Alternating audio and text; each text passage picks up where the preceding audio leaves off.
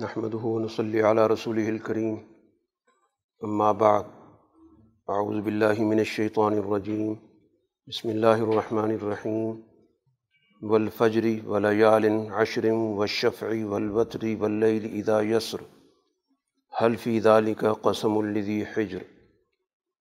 صدق اللہ العظیم سورہ فجر مکی صورت ہے۔ مکی صورتوں کے مضامین میں گزشتہ تاریخ کے حوالے سے بھی گفتگو ہوتی ہے اور سوسائٹی میں جو موجود صورت حال ہے جس کا تعلق انسانی معاشرت اور انسانی معیشت سے ہے، ان کو بھی موضوع بحث بنایا جاتا ہے۔ اس صورت کے آغاز میں کچھ چیزوں کو بطور گواہ کے ذکر کیا گیا۔ قسم کھائی گئی اور قسم کے بارے میں ہمارے سامنے یہ بات آ چکی ہے کہ قرآن حکیم جن چیزوں کو بطور قسم کے ذکر کرتا ہے، در حقیقت ان کو بطور دلیل کے اور بطور گواہ کے پیش کرتا ہے۔ تو فجر صبح کا وقت ہے۔ وہ معاشرے کے اندر انسانی زندگی کا صبح کے وقت سے بہت گہرا تعلق ہے۔ انسان پورے رات کے آرام کے بعد جب صبح ہوتی ہے تو گویا پورے ماحول میں ایک زندگی کا آغاز ہوتا ہے۔ خود انسان بیدار ہوتا ہے اور اس کے ساتھ ساتھ کائنات کے اندر جتنی بھی مخلوقات موجود ہیں، وہ نئے سرے سے گوئے اپنی زندگی کا آغاز کرتی ہیں۔ تو رسول اللہ صلی اللہ علیہ وسلم کی جو جد و جہد ہے، اس کو بھی واضح طور پر اس کی طرف اشارہ موجود ہے کہ جس طرح رات کے بعد صبح کا آنا یقینی ہوتا ہے تو اسی طرح رسول اللہ صلی اللہ علیہ وسلم کی یہ جد وجہد بھی کامیاب ہوگی۔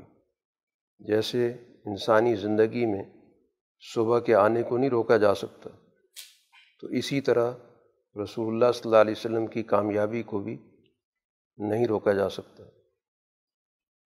دس راتوں کی قسم کھائی گئی کہ یہ دس راتیں بھی بہت اہمیت کی حامل۔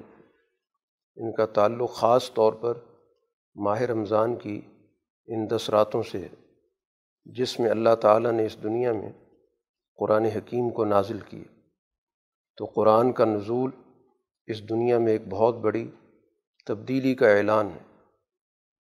تو ان دس راتوں کو بھی گویا بطور ثبوت کے اور بطور گواہ کے پیش کیا گیا۔ اسی طرح تیسری قسم قرآن نے کھائی ہے وہ شفعی ولوطر کچھ چیزیں ایسی ہیں جو طاق ہیں اور کچھ چیزیں ایسی ہیں جو جفت ہیں۔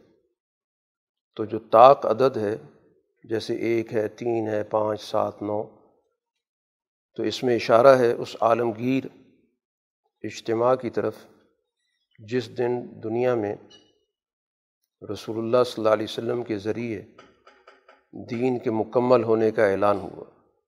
تو یہ نو ذی تھا۔ جب رسول اللہ صلی اللہ علیہ وسلم پر وہ آیت نازل ہوئی، جس کے ذریعے یہ بات واضح کر دی گئی کہ اب دین مکمل ہو چکا ہے، تو گویا وہ طاق دن انسانی معاشرے میں ہمیشہ کے لیے ایک یادگار ثبوت کے طور پر موجود رہے گا۔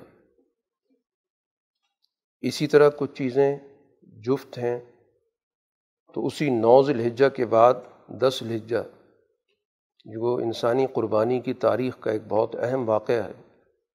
ابراہیم علیہ السلاۃ والسلام نے اور اسماعیل علیہ السلام نے قربانی دی۔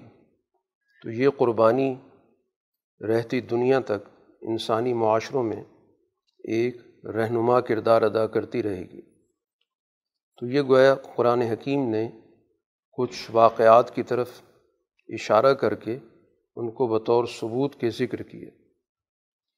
ولیل اذا یسر اور رات کو بھی وہ رات جس رات رسول اللہ صلی اللہ علیہ وسلم معراج پر تشریف لے گئے، یا اسی طرح وہ رات جس رات رسول اللہ صلی اللہ علیہ وسلم نے اپنی ہجرت کا فیصلہ کیا۔ تو یہ راتیں گویا رسول اللہ صلی اللہ علیہ وسلم کی اس جد و جہد میں بڑی اہمیت کی حامل ہیں۔ ان سے تاریخ بدلی ہے۔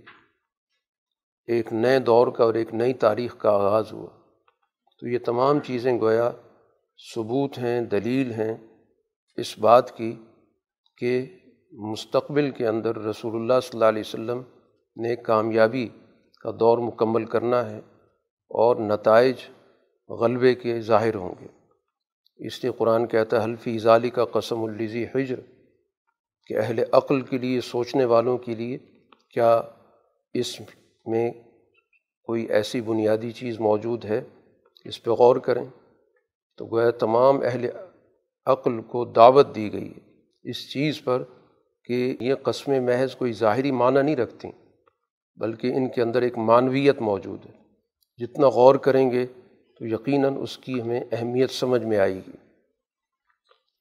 اب اس گفتگو کے بعد قرآن نے کچھ واقعات کی طرف اشارہ کیا۔ یہ وہ واقعات ہیں کہ جو انسانی تاریخ میں جبر کی نمائندگی کرتے ہیں۔ یہاں پر قوم عاد کا ذکر کیا گیا کہ جن کے پاس بڑے اونچے ستون والے شہر تھے، اپنے دور کے اندر بڑی متمدن قوم کہلاتی تھی۔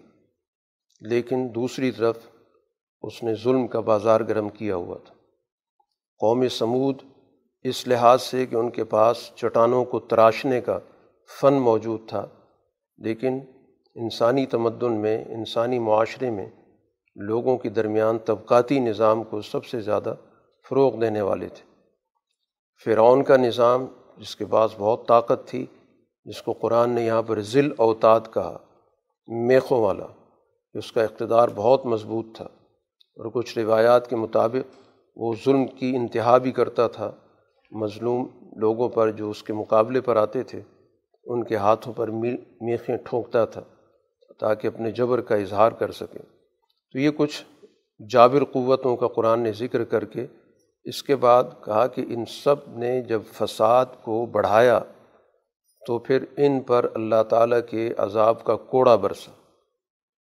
ان نرب کا لب المرساد اور تیرا رب تو ہر وقت اس چیز کو دیکھ رہا ہوتا ہے۔ طاق میں ہے کہ ظلم پیشہ قوتیں جب ایک انتہا سے آگے نکلتی ہیں تو پچھلی تاریخ تمہارے سامنے موجود ہے۔ قوم عاد کے کھنڈر بھی موجود ہیں۔ قوم سمود کے کھنڈر بھی موجود ہیں۔ فرعون کی اپنی لاش بھی موجود ہے۔ یہ تاریخ موجود ہے۔ تو گویا دنیا کے اندر ظلم کرنے والی قوتیں دنیا کے لیے ہمیشہ عبرت کا سامان بنتی ہیں۔ تو یہ سنانا مقصود ہے مکہ کے اندر جو رسول اللہ صلی اللہ علیہ وسلم پر اور آپ کی جماعت پر ظلم کرنے والی قوتیں ہیں، ان کو بتایا جا رہا ہے کہ اگر وہ اس روش سے نہیں ہٹیں گی تو پھر اسی تاریخ کا حصہ بنیں گی۔ یہاں پر انسان کی ایک نفسیاتی کمزوری کا ذکر کیا ایک عام انسان جو تربیت یافتہ نہیں ہوتا یا سرمایہ سے بہت زیادہ متاثر ہو جاتا ہے، اس کی کیفیت کا ذکر کیا کہ جب اس پر اچھے اوقات آتے ہیں، تو پھر اس کو تو یوں ذکر کرتا ہے کہ رب بھی اکرمن، کہ میرے رب نے میری بڑی عزت کی، مجھے انعامات دیے۔ اور جب اس پہ کوئی مشکل وقت آ جاتا ہے اور رزق میں کچھ تنگی ہو جاتی ہے، تو پھر اس کی تعبیر بالکل بدل جاتی ہے۔ کہتا رب بھی میرے رب نے تو میری توہین کر دی، میری بے عزتی کر دی۔ قرآن کہتا ہے، یہ بات نہیں ہے۔ تم اصل میں اپنی ذمہ داریوں سے انحراف کرتے ہو۔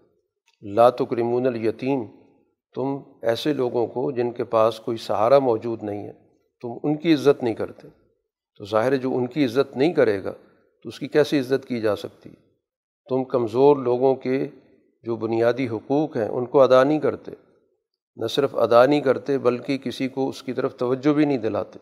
تمہارے دلوں کے اندر اس قدر سختی موجود ہے۔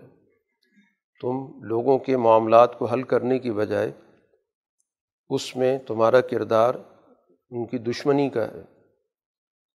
اور پھر تمہارے پاس اگر وراثت کا مال آ جائے تو پھر اس میں باقی لوگوں کو جو اس میں تمہارے ساتھ شریک ہوتے ہیں، جن کو اس میں سے حصہ ملنا چاہیے۔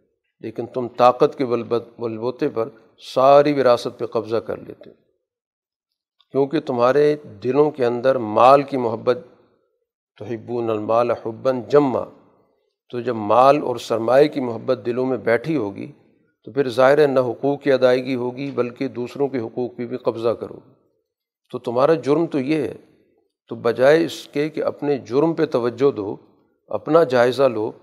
تم اللہ کے بارے میں فیصلے کرتے ہو کہ اللہ نے تمہیں عزت دی اللہ نے تمہیں بے عزت کر دی ہے۔ تو اللہ تعالیٰ کو تو کسی کی عزت، ذلت سے کوئی سروکار نہیں، اصل تو تمہارا کردار ہے۔ تم جب سوسائٹی کے اندر دوسرے لوگوں کو عزت سے محروم کرتے ہو اور ان کو اپنی بنیادی ضروریات کے حصول کے اندر بھی کسی قسم کی سہولت نہیں دیتے۔ ان پہ جبر پیدا کرتے ہو، دباؤ ڈالتے ہو، ان کو محروم کرتے ہو، ان کی بنیادی ضروریاتی زندگی ان سے دور کر دیتے ہو۔ تو ظاہر تمہارا طرز عمل سوسائٹی کے اندر کمزور لوگوں کے ساتھ توہین کا ہے۔ تو اب توہین کے بدلے میں تو ظاہر ہے پھر نتائج اسی طرح کی جیسا عمل ہوتا ہے، نتیجہ ویسے ہی نکلتا۔ ہے اس کے بعد تنبی کی جا رہی ہے کہ جب اس ساری زمین کو اچھی طرح اللہ تعالیٰ تہ و بالا کر دے گا اور پھر وہ آخرت کا سارا منظر ہے کہ اللہ تعالیٰ اور فرشتے باقاعدہ صف بندی کر کے وہاں پر کھڑے ہوں گے، جہنم کو لایا جائے گا، پھر انسان کو پچھلی باتیں یاد آئیں گی۔ یوم عظیم یا تو ذکر الانسان و انا لہو ذکر اب اس کو نصیحت کرنے کا کون سا موقع ہے؟ اب وہ کہے گا کہ ہاں مجھے وہ کام بھی کرنا چاہیے تھا، اس کا بھی خیال رکھنا چاہیے تھا۔ اب تو وقت گزر چکا ہے۔ اب تو فیصلے کا دن ہے، نتائج کا دن ہے۔ آج عمل کا دن نہیں ہے، یا اپنے عمل کو درست کرنے کا موقع نہیں ہے۔ اور اس کے مقابلے پر جب ان کو سخت قسم کی سزا دی جائے گی تو پھر ظاہر ہے کہ ان کے پاس سوائے اس کے کہ ہائے حسرت کی کچھ بھی نہیں کہ یا لئی تنی قدم تو حیاتی کاش میں اپنی زندگی کے اندر کوئی اچھے اچھے کام آج کے دن کے لیے کر لیتا۔ اور اس کے مقابلے میں دوسرا کردار ہے جس کو قرآن نفس مطمئنہ کہا کہ جس نے اس دنیا کے اندر اللہ تعالیٰ کی رضا کی خاطر اس کے دیے گئے وسائل کو سوسائٹی کے مفاد میں استعمال کیا، اس کے اندر غریب پروری موجود تھی، کمزور لوگوں کے حقوق کے لیے وہ جد وجہد کرتا رہا، تو اس کو اللہ نے کہا کہ وہ نفس مطمئنہ ہے، اس کو پیغام دیا جائے گا کہ اپنے رب کی طرف خوشی خوشی رضامندی کے ساتھ جاؤ اور میرے بندوں میں داخل ہو جاؤ، میری جنت میں چلے جاؤ۔ سورہ بلد مکی صورت ہے اور مکی صورتوں کے مضامین اسی بنیادی تصور سے جڑے ہوئے ہیں جو رسول اللہ صلی اللہ علیہ وسلم کی مکہ مکرمہ کے اندر جد وجہد ہے اور جن مقاصد کے لیے آپ جد وجہد کر رہے ہیں ان کی طرف قرآن واضح طور پر اشارہ کرتا ہے۔ یہاں پر بھی تین چیزوں کو بطور دلیل کے یا بطور ثبوت کے اور قسم کے ذکر کیا گیا۔ اس شہر کی قسم۔ کیونکہ بیت یہ مکہ بذات خود انسانی جد و جہد کا سب سے بڑا نمونہ ہے کہ اس بے آب و گیا جگہ پر جہاں پر پانی تک موجود نہیں تھا، وہاں پر ابراہیم علیہ السلام اور اسماعیل علیہ السلام کی یہ جد و جہد کا نمونہ شہر ہے کہ اس جگہ پر آ کر انہوں نے محنت کی جد و جہد کی اور ایک شہر گویا یہاں پہ آباد ہو گیا۔ تو اس شہر کا وجود ہی اس بات کو بتاتا ہے کہ انسانی کاوش، انسانی محنت، انسانی جد و جہد کیا چیز ہوتی ہے۔ دوسری بات قرآن نے کہ انتحلم بے بلد، جو آپ اس وقت اس شہر کے اندر موجود ہیں۔ وہ آپ اس وقت خود بھی ایک بہت بہت بڑی جد وجہد کر رہے ہیں۔ تو آپ کی اپنی زندگی بھی مکہ مکرمہ کے اندر مسلسل محنت، کاوش اور جد وجہد کا نمونہ ہے۔ تیسری چیز قرآن نے ذکر کی والدہ کا۔ والدہ اور مولود، کہ جو ماں ہے اور ماں جو بچے کو جنتی ہے تو ظاہر ہے کہ اس کے اندر بھی ایک کاوش، ایک محنت اس کے اندر بھی ایک اسٹرگل موجود ہے۔ ظاہر ہے جس مشکل سے ماں اپنے بچے کو جنتی ہے، تو ظاہر ہے کہ وہ بھی انسانی جد و جہد کی ایک علامت ہے۔ ان تمام چیزوں کو ذکر کر کے جو بنیادی بات سمجھانا مقصود ہے، وہ ہے لقت خلق نل انسان فی قبر، کہ ہم نے انسان کو محنت اور جد و جہد کے لیے پیدا کیا اور یہ سب چیزیں اس بات کی دلیل ہیں۔ تو اس دنیا کے اندر تعیش کی زندگی تو انسان کی بنیادی مزاج کے خلاف ہے۔ یہ ثبوت موجود ہیں کہ دنیا کے اندر کامیابی اسی کو ملی کہ جس نے جد وجہد کی، محنت کی، کاوش کی زندگی بسر کی۔ تو آپ کی جو اس وقت زندگی ہے رسول اللہ صلی اللہ علیہ وسلم کی، وہ اسی کا نمونہ ہے۔ اور یہ انسان کے لیے مقرر ہو چکا ہے۔ تو انسان کی بنیادی جد و جہد کا، اس کے تعیش سے، آرام پرستی سے کوئی تعلق نہیں۔ ہے اس کی اصل زندگی محنت کی ہے جد و جہد کرنے کی ہے۔ اب یہ جو انسان، بگڑا ہوا انسان ہے، اس کے بارے میں کہا گیا، وہ یہ خیال کرتا ہے کہ اس پر کسی کی کوئی قدرت نہیں۔ اور پھر کہتے ہیں، میں نے تو بہت مال خرچ کیا۔ تو جب میں نے اتنا مال خرچ کیا، تو اب مجھے تعیش کی زندگی گزارنے کا حق حاصل ہے۔ اس لیے میں اس کی بنیاد پر معاشرے کے اندر ایک آرام پرست آدمی کے طور پہ زندگی بسر کروں گا۔ قرآن کہتا ہے کہ کیا اس کے پاس آنکھیں نہیں کہ ذرا دنیا کا مشاہدہ کر لے؟ ہم نے اس کو دو آنکھیں دی ہیں۔ پھر اس کے بعد ہم نے اس کو ایک زبان، دو ہونٹ دی ہیں کہ کسی سے پوچھ لے۔ دو ہی صورتیں ہوتی ہیں، انسان کے پاس علم کے حصول کی کہ یا اپنی آنکھوں کو استعمال کرے، مشاہدہ کرے۔ اور دوسری صورت یہ ہوتی ہے کہ اپنی زبان ہلا کے کسی سوال کر لے، پوچھ لے۔ ہم نے اس کے سامنے دو راستے رکھے تھے۔ دو گھاٹیاں اس کے سامنے رکھ دی تھیں کہ اگر کامیابی حاصل کرنی ہے تو تمہیں گھاٹی پہ چڑھنا پڑے گا۔ جد و جہد کے راستے کو اختیار کرنا پڑے گا۔ اور اب وہ گھاٹی کامیابی کی کیا ہے؟ قرآن نے اس کی نشاندہی کی، وہ ہے فق و رقبہ۔ سوسائٹی سے غلامی کو ختم کرنا، لوگوں کی گردنوں کو چھڑوانا۔ تو آزادی کا کام کرنا سوسائٹی کے اندر، کمزور لوگوں کے حقوق کی جد و جہد کر کے، اور ان کو اس غلامی سے، اس جبر سے، اس استحصال سے نکالنا۔ یہ کامیابی کی گھاٹی ہے۔ ظاہر اس کے لیے جد و جہد کرنی پڑے گی۔ اس میں مقابلہ بھی ہوگا، مزاحمت بھی ہوگی، قربانی بھی ہوگی۔ اور پھر دوسری چیز جو بتائی، اس کے بعد اگلے درجے میں، اس سے کچھ کم درجے کی چیز ہے کہ اگر کوئی شخص اتنا بڑا کام نہیں کر سکتا، تو کم سے کم اطعام فی یومن زی مسغبہ، کہ ایسے وقت میں، ایسے دور میں کہ جب لوگوں کی بنیادی ضروریاتی زندگی پوری نہیں ہو رہی۔ قحط کا زمانہ ہے یا غربت ہے تو ایسی صورت میں پھر ایسے لوگوں کو ضروریاتی زندگی مہیا کرنا۔ یتیمن ذا مقربہ، ایسا بچہ ہے جو قرابت داری سے اس کا تعلق ہے تو اس کے حقوق ادا کرو۔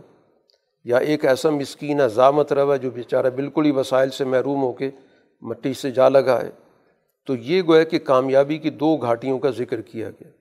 کہ بنیادی طور پر سب سے پہلے تو یہ کہ قوموں کی آزادی کی جد و جہد کی جائے۔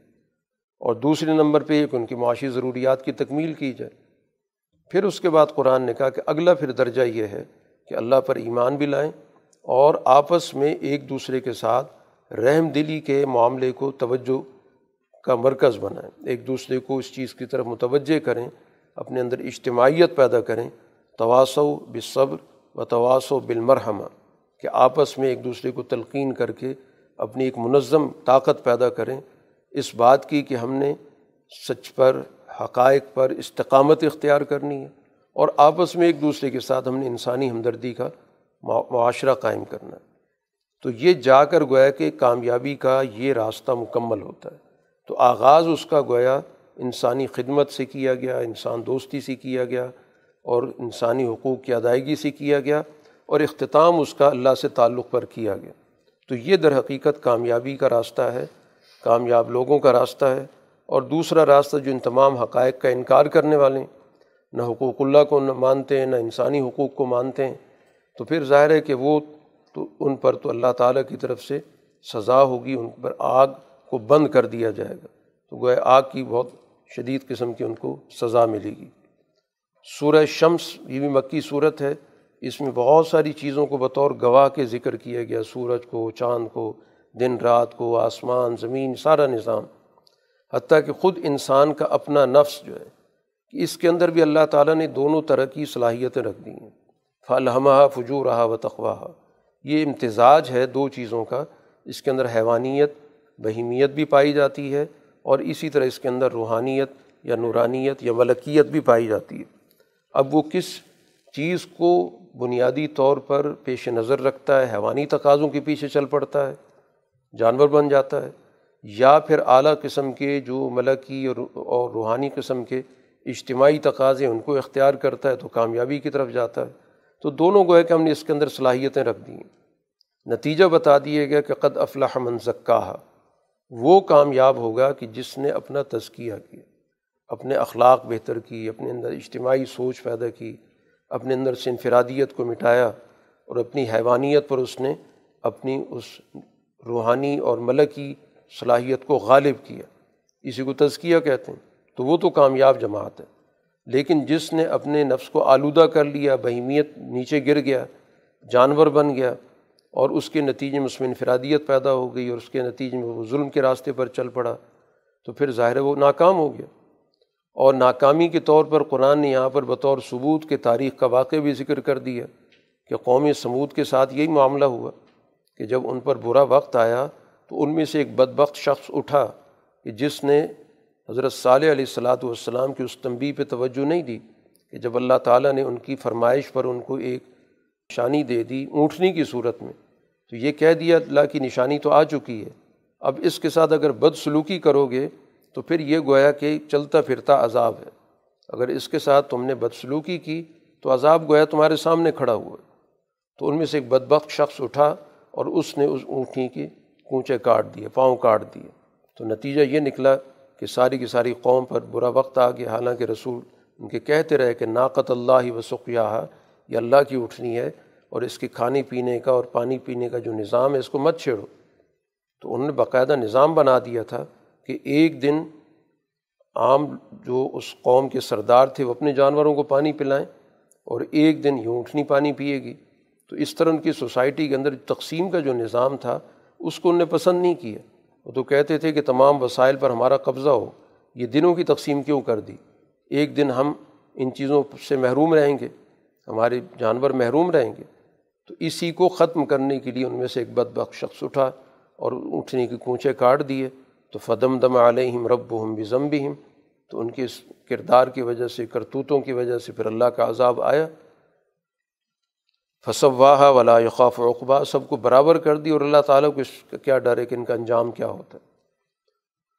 سورہ لئی مکی صورت ہے اور اس میں بھی اسی طرح جو مختلف متضاد حقیقتیں دنیا میں پائی جاتی ہیں دن رات کی، ان کا ذکر کر کے بات بتائی گئی کہ انسانی زندگی کے اندر بھی دو مختلف کردار نظر آتے ہیں۔ جیسے دن رات کی میں ایک تقسیم نظر آتی ہے تو اسی طرح انسانی کرداروں میں بھی دو طرح کے کردار ہیں۔ ایک کردار ہے فعما من آتا بطقہ بصدق بالحسنہ اس کی تین خوبیاں ہیں۔ وہ دیتا ہے، عطا کرتا ہے، گویا اپنے پاس وسائل روک کے نہیں رکھتا۔ جو اللہ نے اس کو صلاحیت دی ہے، جو اس کو وسائل دی ہیں، وہ دوسروں کو دے دیتا ہے۔ اور پھر اس کے اندر دوسری صفت بیان کی کہ تقوی اختیار کرتا ہے۔ تو تقوی یہاں پر قرآن جو ذکر کر رہا ہے، وہ تکبر کے مقابلے پر کر رہا ہے۔ کہ کسی بھی طور پر ان کے دلوں کے اندر دوسروں کے بارے میں حقارت کا جذبہ نہیں ہے۔ وہ اپنے آپ کو اللہ کے سامنے جواب دہ سمجھتے ہیں اور اسی وجہ سے معاملات کے اندر ناانصافی سے اپنے آپ کو بچاتے ہیں۔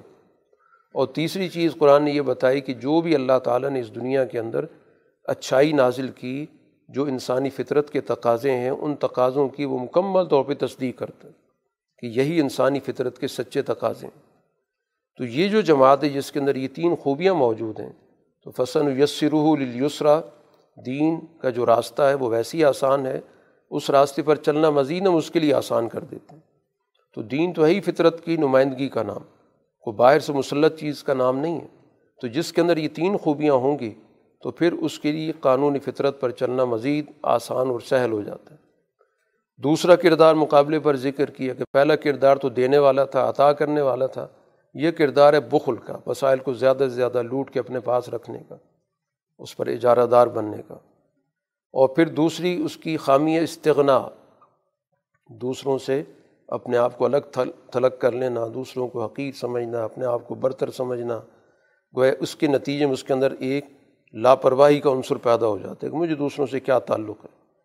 چاہے دنیا میں جو کچھ ہوتا رہے ہوتا رہے، میں ایک علیحدہ چیز ہوں، میں ان سے برتر ہوں، تو اس کی سوچ کے اندر یہ خامی پیدا ہو جاتی ہے۔ اور تیسری چیز قذب بالحسنہ، کہ جو اللہ تعالیٰ نے اس دنیا کے اندر اعلیٰ اقدار بیان کیے ہیں، انبیاء کے ذریعے ان سب کو جھٹلا دیتا۔ ان کی کوئی حقیقت نہیں۔ تو فصن یسر العسرا تو جو تنگ راستہ ہے، فطرت کے خلاف چلنا ظاہر ہے کہ ایک تنگ راستہ ہے۔ لیکن جب اس نے غلط طریقے کو اختیار کر لیا تو ہم طاقت سے تو اس کو نہیں روکتے۔ چلنے کا موقع دے دیتے ہیں اس کو۔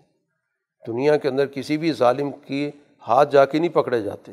کہ ظلم کرنے لگے تو اللہ تعالیٰ کی طرف سے اس کے ہاتھ شل کر دیے جائیں یا اس کو اس کے پاؤں پہ فالج پڑ جائے، ایسا تو نہیں ہوتا۔ موقع دیا جاتا ہے کہ جو اس نے غلط راستے اختیار کر لیا تو پھر ٹھیک ہے، چلے اس پر۔ پھر ایسی صورت کے اندر جب اس پر حجت پوری ہو جاتی ہے اور اللہ تعالیٰ کی طرف سے اس کے پکڑ کا فیصلہ ہو جاتا ہے، تو پھر وسائل اس کے کسی کام نہیں آتے۔ وہ مایوغنی عن مالو اذا تردہ جب وہ ہلاکت میں پڑ جاتا ہے، تو پھر مال کوئی فائدہ نہیں دیتا۔ پھر وہاں پر وہ پیشکش بھی کرتا رہے کہ میرا سارا مال لے لو، وسائل لے لو۔ اور مجھے زندگی دے دو، تو پھر زندگی اس کو نہیں دی جاتی۔ اس دنیا کے اندر بھی یہی کچھ ہوتا ہے کہ جب معاشروں کے اندر تبدیلی آتی ہے، تو جبر کے جو بھی عناصر ہوتے ہیں، اس وقت زندگی کی بھیک مانگ رہے ہوتے ہیں، لیکن ظاہر اس دنیا کے اندر ان کو زندگی کا موقع نہیں دیا جاتا، سزائیں دی جاتی ہیں۔ اسی طرح جب اس دنیا سے جانے کا وقت ہوگا، تو وہاں پر بھی ظاہر جب ان کو عذاب نظر آئے گا، تو وہاں بھی وہ چاہیں گے کہ جو سارے وسائل دے کر ہم کسی نہ کسی طرح اس عذاب سے چھوٹ جائیں۔ تو جب بھی وقت آئے گا، چاہے دنیا میں وہ وقت آ جاتا ہے یا دنیا سے جانے کے بعد جو بھی اللہ تعالیٰ کا انصاف کا نظام ہے، تو وسائل ان کی کسی کام نہیں آئیں گے جن وسائل کو انہوں نے لوٹ مار کر کے جمع کیا تھا اور کہتے یہی تھی کہ مشکل میں کام آتے ہیں، تو وہ کسی مشکل میں کام نہیں آئیں گے۔ اس طرح گویا کہ قرآن حکیم نے ان حقائق کا یہاں پر ذکر کیا اور ساتھ ہی ساتھ یہ بات بھی واضح کر دی گئی کہ دو کردار جو قرآن ذکر کر رہا ہے، ایک کردار ہے اشقا بدبخت قسم کا، جس کا بھی ذکر ہوا۔ الزی قذب و اللہ اس کا تو کام ہی یہی تھا کہ ہر سچائی کو جھٹلانا۔ اور ہر جگہ پر منہ موڑ کے بیٹھ جانا، اپنے آپ کو بڑا بنا کر، متکبر بن کر، اپنے آپ کو طاقتور سمجھ کر ہر حقیقت کا انکار کرنا۔ اس کو قرآن کہتا ہے، یہ بدبخت شخص ہے اور یہ جہنم کا سامنا کرے گا۔ اس کے مقابلے پر دوسرا کردار ہے جس کو کہتا ہے قرآن اتقا، سب سے زیادہ اس کے دل کے اندر تقوی موجود ہے۔ تو وہ یہ کون ہے؟ اللہ یوتی مالہ یا تزکا مال دیتا ہے تاکہ اس کا تزکیہ ہو جائے، اس کے اخلاق اچھے ہو جائیں۔ اور پھر وہ کسی سے کوئی بدلہ نہیں چاہتا۔ یعنی کہ خرچہ کر کے اس کے بدلے میں کسی سے کوئی چیز لینا چاہ رہا ہے، کسی پر احسان جتا رہا ہے، کسی سے کام لینا چاہتا ہے، جیسے استحصالی سوچ ہوتی ہے، تو وہ اطقا کی یہ سوچ نہیں ہوتی۔ وہ کسی سے بھی اس کے بدلے میں کچھ نہیں mانگتا وہ صرف اللہ سے مانگتا ہے الب تغا اوج ہی رب العلیٰ کہ مجھے اپنے رب اعلیٰ کی خوشنودی چاہیے۔ بلا صوفہ یرزا یقیناً اللہ تعالیٰ اس سے راضی ہو جائے گا۔ سورب الضحیٰ کے اندر رسول اللہ صلی اللہ علیہ وسلم کو براہ راست مخاطب کر کے گفتگو کی گئی ہے کہ رسول اللہ صلی اللہ علیہ وسلم پر کچھ عرصہ درمیان میں وہی رکی رہی۔ تو اس کی وجہ سے آپ کو بہت زیادہ کوفت ہوئی، پریشانی ہوئی تو اس کے بعد یہ آیات نازل ہوئیں کیونکہ اس موقع پر کچھ لوگوں نے یہ کہنا شروع کر دیا تھا کہ رسول اللہ صلی اللہ علیہ وسلم کو نعوذ باللہ اللہ نے چھوڑ دیا یا وہ ناراض ہو گیا۔ تو ظاہر ان تبصروں سے بھی آپ کو بہت اذیت ہوتی تھی کہ ایک تو وہ اذیت اس بات کی کہ وہی رک گئی ہے اور پھر یہ تبصرے تو پھر باقاعدہ اللہ تعالیٰ نے آپ کی تسلی کے لیے اور حوصلے کے لیے آیات نازل کیں کہ جیسے دنیا کے اندر یہ دھوپ چھاؤں چلتا رہتا ہے، زندگی اسی کا نام ہوتا ہے۔ چاش کا وقت ہوتا ہے، رات آتی ہے۔ اب رات کا یہ مطلب تو نہیں ہوتا کہ رات چلتی رہے گی، پھر دن آ جاتا ہے۔ تو ماں بدعا کا ربو کا وما قلا، تیرے رب نے تجھے چھوڑا نہیں ہے، نہ وہ ناراض ہے۔ اور آپ کا آنے والا ہر دن پچھلے دن سے بہتر ہے۔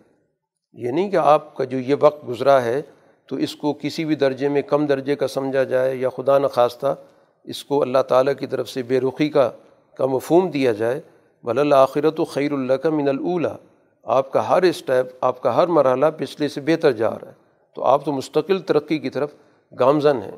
باقی اللہ تعالیٰ کئی درمیان میں وہی کا رکنا یہ بھی ظاہر بہت ساری اس میں حکمتیں ہوتی ہیں کہ جب وہی پہلے ایک نازل کر دی گئی تو اس پہ غور و فکر کیا جائے، اس پہ عمل کیا جائے۔ اس کے مطابق وہ ہے کہ جو بھی تقاضے ان کو پورا کیا جائے تو پھر جا کر اللہ کی طرف سے دوسرا پیغام بھی آ جائے گا۔ تو اس لیے اس کو کسی بھی منفی معنوں میں لینا درست نہیں ہے۔ بلا یوتی کا ربو کا فتردہ اور آپ جو چاہتے ہیں کہ سوسائٹی کے اندر یہ حالات درست ہوں، سوسائٹی بدلے، کمزور لوگوں کے حقوق پامال نہ ہوں، تو یہ آپ کی پہلے دن سے ہی آپ کے اندر ایک تڑپ موجود ہے۔ بے ست سے پہلے بھی آپ اسی کام میں جتے رہے، مصروف رہے کہ سوسائٹی سے غربت کو ختم کیا جائے، کمزور لوگوں کا ساتھ دیا جائے۔ آپ ایسے معاہدوں میں شریک ہوئے جن معاہدوں کے ذریعے کمزور لوگوں کے حقوق کی حفاظت ہوتی تھی۔ کمزور لوگ آپ سے آ کے رجوع کرتے تھے، آپ طاقتوروں کے پاس پہنچ جاتے تھے، ان کے حقوق دلواتے تھے۔ تو یہ تڑپ تو آپ کے اندر پہلے سے موجود ہے۔ اب آپ کو اللہ تعالیٰ کی طرف سے باقاعدہ مبوس کر کے ایک ذمہ داری بھی تفویض کر دی گئی۔ تو اللہ تعالیٰ آپ کی اس منشا کو یقیناً پورا کرے گا اور آپ کو بالکل اس چیز پہ اطمینان ہو جائے گا۔ اور پھر پچھلی پوری تاریخ کو قرآن نے بطور دلیل کے پیش کیا کہ دیکھیں آپ کی اپنی ولادت کس حالت میں ہوئی تھی، کہ آپ کے تو والد نہیں تھے۔ آپ کا بظاہر کوئی سہارا نہیں تھا، لیکن اللہ نے آپ کو اس دنیا کے اندر پورا آپ کی تربیت کا نظام قائم کر دیا۔ پہلے آپ کے دادا کو اس کام پہ لگا دیا، پھر آپ کے چچا کو اس پہ لگا دیا۔ تو اللہ تعالیٰ نے اس، یہ تو آپ کے سامنے موجود ہے۔ آپ کو بے سہارا تو کبھی نہیں چھوڑا۔ اسی طرح آپ ہر وقت اس چیز میں متحیر رہتے تھے، سوچتے رہتے تھے کہ کیا راستہ اختیار کریں۔ تو اللہ نے آپ کو راستہ بھی بتا دی کہ اس طرح سوسائٹی میں کام کرنا۔ ہے اس سے پہلے آپ کو ظاہر کی کچھ سمجھ میں نہیں آتا تھا کہ کس راستے پر چلا جائے، کیا طریقۂ کار اختیار کیا جائے۔ تو اللہ تعالیٰ نے وہی کے ذریعے وہ راستہ بھی آپ کو بتا دیا۔ پھر اسی طرح آپ کے پاس وسائل کی کچھ کمی تھی تو ہم نے آپ کو وسائل سے مالا مال بھی کر دیا کہ آپ کی تجارت نے فروغ پا لیا۔ پھر اسی طرح آپ کو ایک مالدار خاتون رسول اللہ صلی اللہ علیہ وسلم کے عق میں آ گئی خدیجۃ القبرا آپ کے لیے بہت بڑی مون غمخوار آپ کی بیوی ثابت ہوئیں۔ اور رسول اللہ صلی اللہ علیہ وسلم کے لیے اس دنیا کے اندر عالم اسباب کے حوالے سے ان کا بڑا بنیادی کردار ہے۔ تو یہ ساری وہ ہے کہ آپ کی جو زندگی، پچھلی زندگی بھی ہے، وہ اس بات کی واضح طور پر ثبوت ہے کہ پہلے دن سے ہی گویا کہ اللہ تعالیٰ کی آپ نگرانی میں تو اس لیے اس طرح کے کوئی درمیان میں کچھ وقت کے لیے کوئی ایسی چیز ہو بھی جاتی ہے تو اس کو کسی بھی درجے میں منفی معنوں میں لینے کی گنجائش نہیں ہے۔ اب تقاضا کیا ہے؟ آپ کو جو مشن دیا گیا وہ یہ فعمل یتیمہ فلاں تقہر کہ چونکہ آپ خود اس عرصے سے گزرے ہیں، تو اس لیے آپ کا مشن کیا ہے کہ اس طرح کے جو بے سہارا لوگ ہیں، جن کے سرپرست موجود نہیں ہیں، تو ان کے ساتھ کسی بھی قسم کی سخت گفتگو کرنا یا ان کے بارے میں سخت رویہ اختیار کرنا یہ درست نہیں ہے۔ ان کے ساتھ ہمدردی کا جذبہ ہونا چاہیے۔ اسی طرح کوئی سائل ہے، ضرورت مند آ جاتا ہے، اس کے پاس وسائل موجود نہیں ہیں، اپنی کسی ضرورت کا اظہار کرتا ہے، تو اس کو جھڑکو بھی مت۔ اس کی جو عزت نفس ہے، اس کا خیال رکھو۔ اور جو اللہ تعالیٰ کی آپ پر ایک نعمت نازل ہو رہی ہے قرآن کی شکل میں، اس کا تو آپ ابلاغ کریں، اس کو تو لوگوں تک پہنچائیں، فحدث، اس کو بیان کریں کہ اللہ تعالیٰ کا یہ پیغام ہے، یہ مشن ہے، اس مقصد کے لیے مجھے بھیجا گیا۔ سورہ علم نشرح بھی مکی صورت ہے، اس میں رسول اللہ صلی اللہ علیہ وسلم کو ایک بہت بڑی بشارت دی جا رہی ہے کہ آپ کے سینے کو ہم نے بالکل کھول دیا۔ کسی قسم کا اب آپ کے ذہن پر، سینے پر کوئی بوجھ نہیں ہے۔ کیونکہ اب آپ کی اس فکر کو قبول کرنے والے بہت سارے لوگ آپ کے ساتھ جڑ گئے۔ جو پہلے ذہن پر یا دل پر ایک تنگی پیدا ہوتی تھی کہ آپ کی بات سنی نہیں جا رہی، تو وہ گویا کہ آپ کے ذہن سے اللہ نے بوجھ ہٹا دیے اور ذان ان کا وزرک اللہ زی قضا ظہرک آپ سے ہم نے وہ بوجھ ہٹا دیا جس نے آپ کی پیٹھ کو دورہ کیا ہوا تھا۔ کیونکہ بہت بڑی ذمہ داری آپ پر تھی، جس کو قرآن پہلے ذکر کر چکا ہے۔ قول ثقیلا بہت بوجھل قسم کی ذمہ داری تھی۔ تو اللہ تعالیٰ نے آپ کو ایسے افراد مہیا کر دیے جو آپ کے ساتھ چلنے والے ہیں، آپ کے رفیق کار ہیں، آپ کی بات کو ماننے والے ہیں، آپ کے نظم میں جڑ گئے ہیں۔ تو یہ گویا کہ آپ کو اللہ نے بہت بڑی طاقت دے دی، جس کی وجہ سے وہ جو ذاتی طور پر آپ پر ایک بوجھ تھا، اللہ تعالیٰ نے اس بوجھ کو ہٹا دیا۔ اور افعان اللہ کا ذکر اور آپ کا ہم نے ذکر بلند کر دیا۔ اب قرآن اصولی بات کر رہا ہے کہ یہ جہاں پر بھی کوئی مشکل ہوگی، تنگی ہوگی تو اس کے ساتھ آسانی جڑی ہوئی ہے۔ آسانی تنگی کا آپس میں ایک رشتہ ہے۔ آسانی تک آپ پہنچ ہی نہیں سکتے جب تک کہ آپ مشکل راستے سے نہ گزریں۔ تو اس لیے ان مشکلات کو کسی بھی طور پر یہ سمجھنا کہ اس کے بعد کوئی آسانی موجود نہیں ہے، تو یہ سوچنا غلط ہوگا۔ تو ان مال عسری یسرا تنگی بھی آئے گی، مشکل بھی آئے گی، پروپیگنڈا بھی ہوگا، حالات بھی سازگار نہیں ہوں گے۔ ظاہری طور پر غربت بھی ہوگی۔ یہ تمام چیزیں ہوں گی، لیکن اس کا جو نتیجہ ہے وہ یسر و آسانی کی صورت میں ظاہر ہوگا۔ اب چونکہ رسول اللہ صلی اللہ علیہ وسلم سے کہا گیا کہ جب بھی آپ اپنی محنت کا ایک دور مکمل کریں تو اگلی محنت شروع کر دیں۔ یہ اس دنیا کے اندر ہاتھ پہ ہاتھ دھرے بیٹھنے کا کوئی تصور موجود نہیں۔ یہ تو مسلسل جد و جہد کی زندگی ہے۔ تو فیضا فروغ تھا فن سب جب آپ ایک مشن سے فارغ ہو جائیں تو پھر دوسری مشن کے لیے آپ اپنے آپ کو تیار کر لیں۔ بھائی ربی کا فرغب اور اپنے رب کی طرف آپ کا رجوع جاری رہنا چاہیے۔ تو بتا دیا گیا کہ جہد مسلسل یہ نبی کی زندگی ہوتی ہے اور نبی کے راستے پر چلنے والے بھی اسی طرح دنیا کے اندر مسلسل جد وجہد کی زندگی بسر کرتے ہیں۔ اور جب ان کی جد وجہد ایک نقطے پر پہنچ جاتی ہے تو پھر ظاہر ان کا اس دنیا کے اندر مشن بھی تقریباً مکمل ہو جاتا ہے، پھر وہ اس دنیا سے ان کا سفر ہو جاتا ہے۔ تو ایسا کبھی بھی نہیں ہوتا کہ وہ ایک وقت گزارنے کے بعد ہاتھ پہ ہاتھ دھر کے بیٹھ جائیں اور اب کہیں کہ جب ہمارا مشن مکمل ہو گیا، اب ہمیں زندگی سے لطف اندوز ہونا چاہیے۔ ان کے یہاں تو مسلسل جد و جہد مسلسل محنت ہوتی ہے۔ اب صلح حدیبیہ ہوئی، بظاہر تو آرام کا موقع مل گیا کہ جو جنگ کا ماحول ہے ختم ہو گیا، جن سے جنگیں ہو رہی تھیں، ان کے ساتھ صلح ہو گئی دس سال کی۔ لیکن حضور صلی اللہ علیہ وسلم نے فوراً خطوط لکھنے شروع کر دیے۔ مختلف ملکوں کو، مختلف بادشاہوں کو۔ ادھر آپ کی توجہ چلی گئی کہ اب ان کو متوجہ کیا جائے، ان کو دائر اسلام کی طرف آنے کی دعوت دی جائے۔ تو وہ ساری گویا کہ آپ کے رخ اس طرف چل پڑا۔ ایسا نہیں ہوا کہ آپ نے کہا کہ چلے اتنا عرصے کے بعد کچھ سکون کے دن ملیں تو آرام سے ہم یہاں پر بیٹھیں۔ آپ نے دوسرے راستے کو جد و جہد کے راستے کو اختیار کر لیے۔ تو یہی آپ کی پوری زندگی ہے جہد مسلسل کی۔ صورت تین مکی صورت ہے۔ اس میں بھی قرآن حکیم نے چار چیزوں کو بطور گواہ کے ثبوت کے پیش کیا ہے۔ ایک تو انجیر ہے، زیتون ہے، طور سینہ ہے اور یہ مکہ کا شہر جس کو قرآن نے کہا بلد الامین، چار چیزوں کو پیش کیا گیا۔ تو اب اس میں دو چیزیں تو ظاہر انسان کے خوراک سے تعلق رکھتی ہیں۔ اب ایک تو انسان کا یہ جسم ہے، اس کے کچھ تقاضے ہیں۔ جس سے یہ انسان کا یہ جسم چلتا، پھرتا ہے، کام کرتا ہے۔ پھر اسی طرح اس انسانی جسم کے اندر ایک روح موجود ہے۔ تو اس روح کی بھی ظاہر کچھ تقاضے ہوتے ہیں۔ تو زیتون کا اصل جو ہے، اس کا تیل ہوتا ہے، جو انسانی جسم کا حصہ بنتا ہے۔ اس سے اس کو توانائی ملتی ہے۔ تو جس طرح انسانی جسم کے اندر روح کا معاملہ ہے، تو روح بھی پورے جسم کے اندر پھیلی ہوئی ہے۔ تو اسی طرح گویا کہ وہ تیل جو انسان استعمال کرتا ہے زیتون کا، وہ بھی ظاہر ہے کہ جب انسانی جسم میں جاتا ہے تو وہ بھی پورے انسانی جسم کو کے اندر اس کا استعمال ہوتا ہے۔ اسی طرح طور سینہ جہاں پر باقاعدہ موسیٰ علیہ الصلاۃ والسلام پر اللہ تعالیٰ کی طرف سے وہی نازل ہوئی، تورات عطا ہوئی۔ بلد الامین میں حضور صلی اللہ علیہ وسلم پر وہی نازل ہو رہی ہے، قرآن نازل ہو رہا ہے۔ تو چاہے وہ جسمانی اور مادی انعامات ہوں اور چاہے وہ روحانی انعامات ہوں، یہ سب چیزیں اس بات کی گواہ ہیں کہ ہم نے انسان کو سب سے بہتر سانچے میں پیدا کیا مادی لحاظ سے بھی اور روحانی لحاظ سے بھی، حیوانی اور بہیمی حوالے سے بھی اور اسی طرح ملکی اور اس کے نورانی تقاضوں کے حوالے سے بھی۔ تو ایک کامل، ایک مکمل گویا کہ اس انسان کو ساری مخلوقات میں سے سب سے خوبصورت طریقے سے اس کو پیدا کیا۔ لیکن اگر وہ اپنے اس تقاضے کو ملحوظ نہیں رکھتا، یہ جو توازن ہے اس کو قائم نہیں رکھتا، تو پھر ردد نہ ہو اسفل صافرین پھر وہ وہاں سے گرتا ہے تو بہت سب سے نچلے درجے میں چلا جاتا ہے۔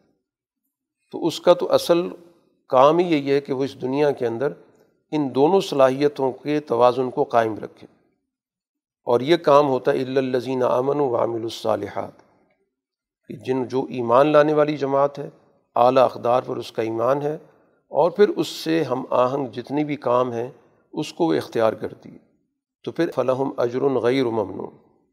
پھر ان کا جو اجر ہے، نتیجہ وہ رکتا نہیں ہے۔ وہ نہ ختم ہونے والا ہے، کیونکہ ان کی جو جد و جہد ہے، بہت اعلیٰ نظریے کے لیے اور اس اعلیٰ نظریے کے مطابق انہوں نے اپنے جو بھی صلاحیت ہے اس کو وقف کر دیا۔ تو جتنی انسان کی سوچ بلند ہوتی ہے، وسیع ہوتی ہے، تو پھر اس کے نتائج بھی نہ ختم ہونے والے ہوتے ہیں۔ فما یوکذیب و کباد الدین اب ان حقائق کے بعد جو انصاف کا دن ہے، کیا چیز ہے انصاف کے دن سے انسان پیچھے ہٹ جاتا ہے، جھٹلا دیتا ہے اس کو؟ یہ ساری اس کی جو زندگی ہے، یہ بذات خود دلیل ہے اس بات کی کہ جزا کا اور نتائج کا ایک نظام طے شدہ ہے اور وہ اس کا انکار کر رہا ہے تو کیا وہ اس چیز پہ یقین نہیں رکھتا کہ علیہ صلی اللہ بحکم الحاکمین کہ اس پوری کائنات کے اندر اللہ سے بڑھ کر کوئی فیصلہ کرنے والا نہیں ہے؟ سب سے اعلیٰ درجے کا حکم تو اس کے پاس ہے۔ تو اسی حقیقت پر ایمان رکھنا یہی گویا کہ اس کے احسن تقویم کے لیے ضروری ہے۔ انسان سب سے بہتر شکل میں، بہتر صورت میں، بہتر حالت میں کب رہے گا کہ جب وہ اللہ کو اس دنیا کی سب سے برتر قوت کے طور پر تسلیم کرے گا اور اس کے حکم کو زندگی کے ہر شعبے میں غالب کرے گا۔ تو اگر وہ سوچ نہیں ہے تو پھر وہ اسفل صافرین میں چلا جائے گا۔ تو اب یہاں پر گویا بنیادی فرق یہی ہے کہ آسن تقویم یعنی سب سے خوبصورت سانچہ سب سے خوبصورت طرز اور اسفل صافرین جو سب سے گرا ہوا، گھٹیا، نچلے درجے کا مقام۔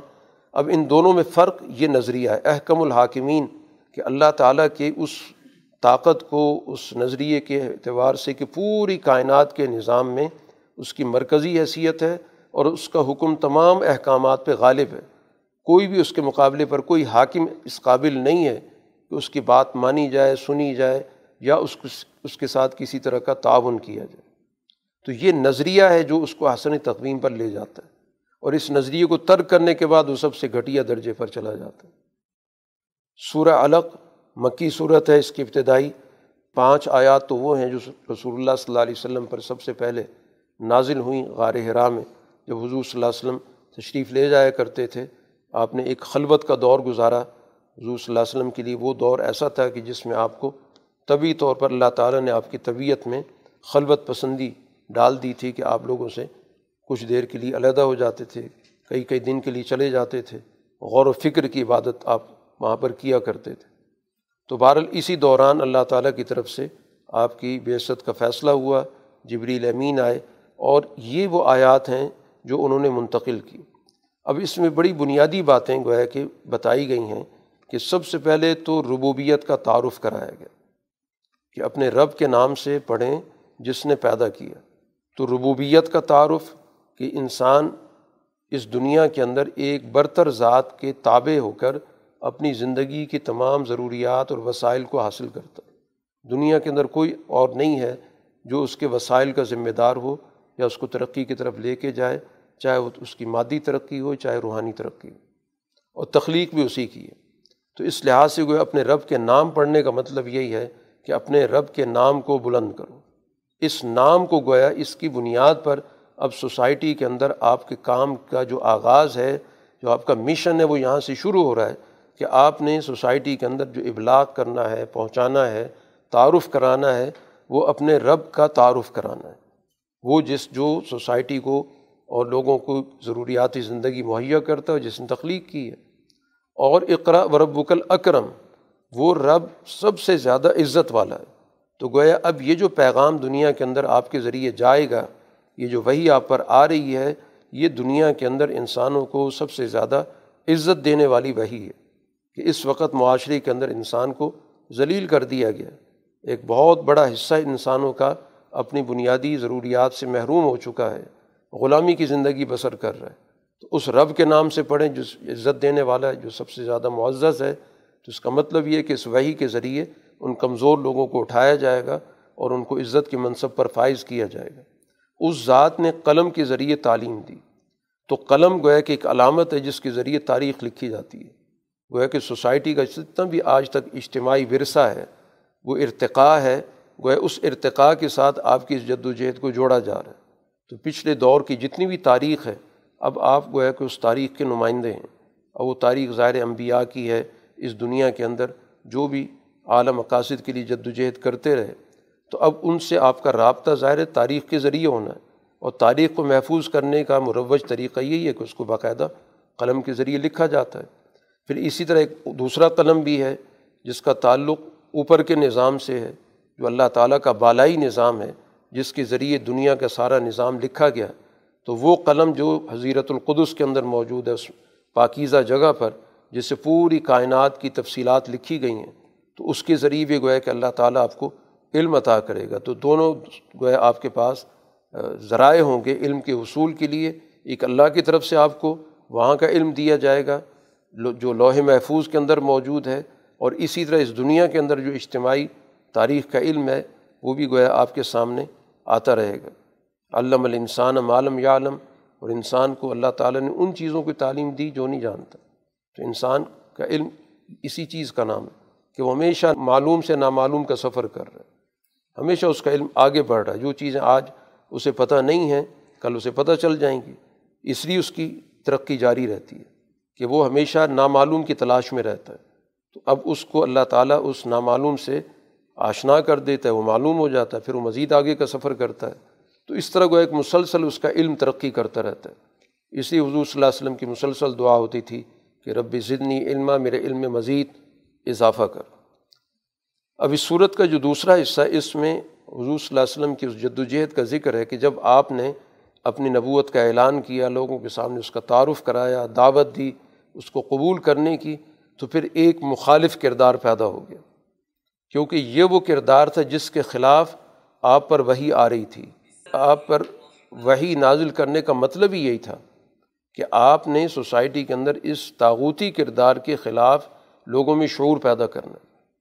تو وہ کردار جو سوسائٹی میں اس وقت موجود تھا، جو بھی اس کا نام ابو جاہل ابو لاہب جو بھی نام ہے، قرآن نام نہیں لیتا، قرآن تو کریکٹر کا تعارف کراتا ہے کہ ان الانسان الیتغا الراہ استغنا کہ یہ انسان سرکشی میں آ گیا، آپے سے باہر ہو گیا۔ اس وجہ سے کہ اپنے آپ کو بہت مستغنی سمجھتا ہے کہ مجھے کسی کی کوئی ضرورت نہیں۔ میں تعاون باہمی پر کوئی یقین نہیں رکھتا۔ کہ کسی کے ساتھ تعاون کروں یا تعاون حاصل کروں۔ لوگ میرے ضرورت مند ہوں گے، لیکن مجھے کسی سے کوئی تعلق رکھنے کی ضرورت نہیں۔ یہ وہ چیز ہے جو انسان کے اندر سرکشی پیدا کرتی اسی سے ترقی کرتے کر کے انسان تاغوت بنتا ہے۔ ان الا ربی کا رجا اس کو بتا دیں کہ جانا رب کی طرف ہے، وہ ساری سرکشی کا علاج کرے گا۔ اب اس کا کردار کیا ہے کہ یہ رسول اللہ صلی اللہ علیہ وسلم کو نماز پڑھنے کی حالت میں بھی نہیں دیکھنا چاہتا۔ منع کرتا ہے، اس کو دیکھے، اس کردار کو یہ روکتا ہے بندے کو جب وہ نماز پڑھ رہا ہوتا ہے۔ کہ رسول اللہ صلی اللہ علیہ وسلم جب نماز پڑھ رہے ہوتے ہیں، بیت اللہ میں کئی دفعہ ایسا ہوا تو باقاعدہ طاقت کے ذریعے روکا گیا۔ اور وجہ کیا ہے کہ نماز کے اندر باقاعدہ اللہ تعالیٰ کا قرآن یا کلام پڑھا جاتا ہے۔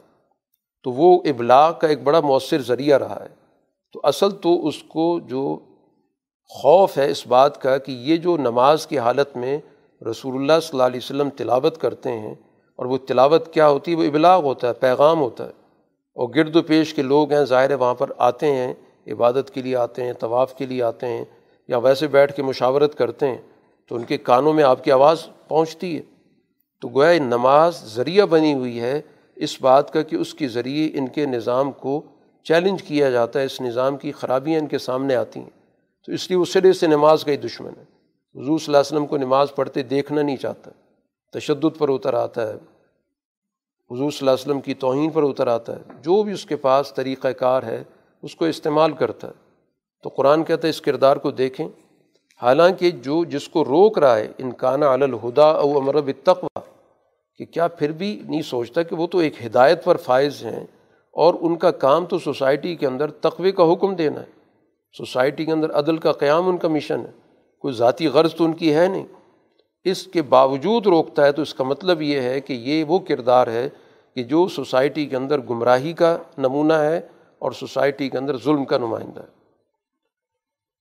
اب اس کو تنبی کی جا رہی کہ اگر یہ اسی طرح جھٹلاتا رہا اور انحراف کرتا رہا اور تکبر کے راستے پر چلتا رہا بعض نہ آیا تو لنس فام بن ناسیہ پھر ہم اس کو پیشانی سے پکڑ کے گھسیٹیں گے کیونکہ یہ پیشانی جھوٹی بھی ہے خطا کار بھی ہے۔ اب اگر مقابلے کے لیے یہ سمجھتا ہے کہ میرے پاس بڑا جتھا ہے، میرے پاس بڑی سوسائٹی موجود ہے، میری بات سنی جاتی ہے، میں سردار ہوں، تو کہے کہ اپنی لے آؤ ساری جماعت کو لے آؤ، تو ہم بھی اپنے پیادے لے آئیں گے۔ ہماری بھی جماعت موجود ہے، مقابلہ ہو جائے گا۔ چنانچہ یہ چیزیں بدر کے اندر پوری ہو گئیں۔ وہ اپنی جماعت لے کر آیا، حضور صلی اللہ علیہ وسلم اپنی جماعت لے کر آئے اور بالکل اسی طرح وہ جال کو اسی طرح گھسیٹا گیا۔ جیسے قرآن یہاں پر بالکل ابتدائی دور کے اندر یہ آیات نازل ہوئی ہیں۔ تو یہ آیات گویا قرآن حکیم کے نزول کے دس بارہ سال کے بعد جب حضور صلی اللہ علیہ وسلم مدینہ پہنچے اور بدر کا مار کا پیش آیا، تو وہاں پر یہ سارا نمونہ اسی طرح آیا۔ اسی طرح اس کو گھسیٹا گیا اور گھسیٹ کی گڑھے کے اندر ڈالا گیا۔ کل لات ہوتے ہو آپ ان کی بات کوئی قبول نہ کریں، اطاعت نہ کریں۔ کسی بھی صورت میں ان کی بات مانی نہیں جا سکتی۔ اور اس کا طریقہ کیا ہے کہ اپنا تعلق اللہ سے مضبوط کریں، کہ اس کے سامنے سجدہ ریز ہو جائیں، اس سے قربت حاصل کریں۔ یہی چیز انسان کو بہت بڑی طاقت دیتی ہے۔ تو اللہ سے قرب کے ذریعے گویا اپنے اندر طاقت پیدا کریں اور ان کی ہر بات کو رد کر دیں۔ تو سسٹم کے مقابلے کے لیے انسان کا نفسیاتی طور پر اور روحانی طور پہ بہت مضبوط ہونا ضروری ہے۔ تبھی جا کر وہ اس معاشرے کے اندر ظلم کا مقابلہ کر سکتا ہے۔ تبھی اس کے مقابلے پر کھڑا رہ سکتا ہے۔ سورہ قدر مکی صورت ہے۔ قرآن حکیم کے نزول کا ذکر ہے کہ اللہ تعالیٰ نے اس کو للت القدر میں نازل کیا اور للت القدر جو ہے وہ ایک ہزار مہینے سے بہتر ہے، کیونکہ جس رات میں پورا قرآن حکیم کے نزول کا فیصلہ ہوا، تو گویا پوری انسانی تاریخ کے تبدیل ہونے کا فیصلہ ہوا۔ تو ہمیشہ قوموں کے یہاں جس رات میں، جس دن میں فیصلہ ہوتا ہے، وہ قوموں کی ساری تاریخ پر بھاری ہوتی ہے۔ کوئی بھی قوم جس دن آزادی حاصل کرتی ہے تو وہ آزادی کا دن ان کے ساری تاریخ پر بھاری ہوتا ہے۔ چاہے اس کے بعد جتنی مرضی ترقی کرتے رہیں، جس دن ان نے آزادی حاصل کی ہوتی ہے اس دن بہت پسماندہ ہوتے ہیں۔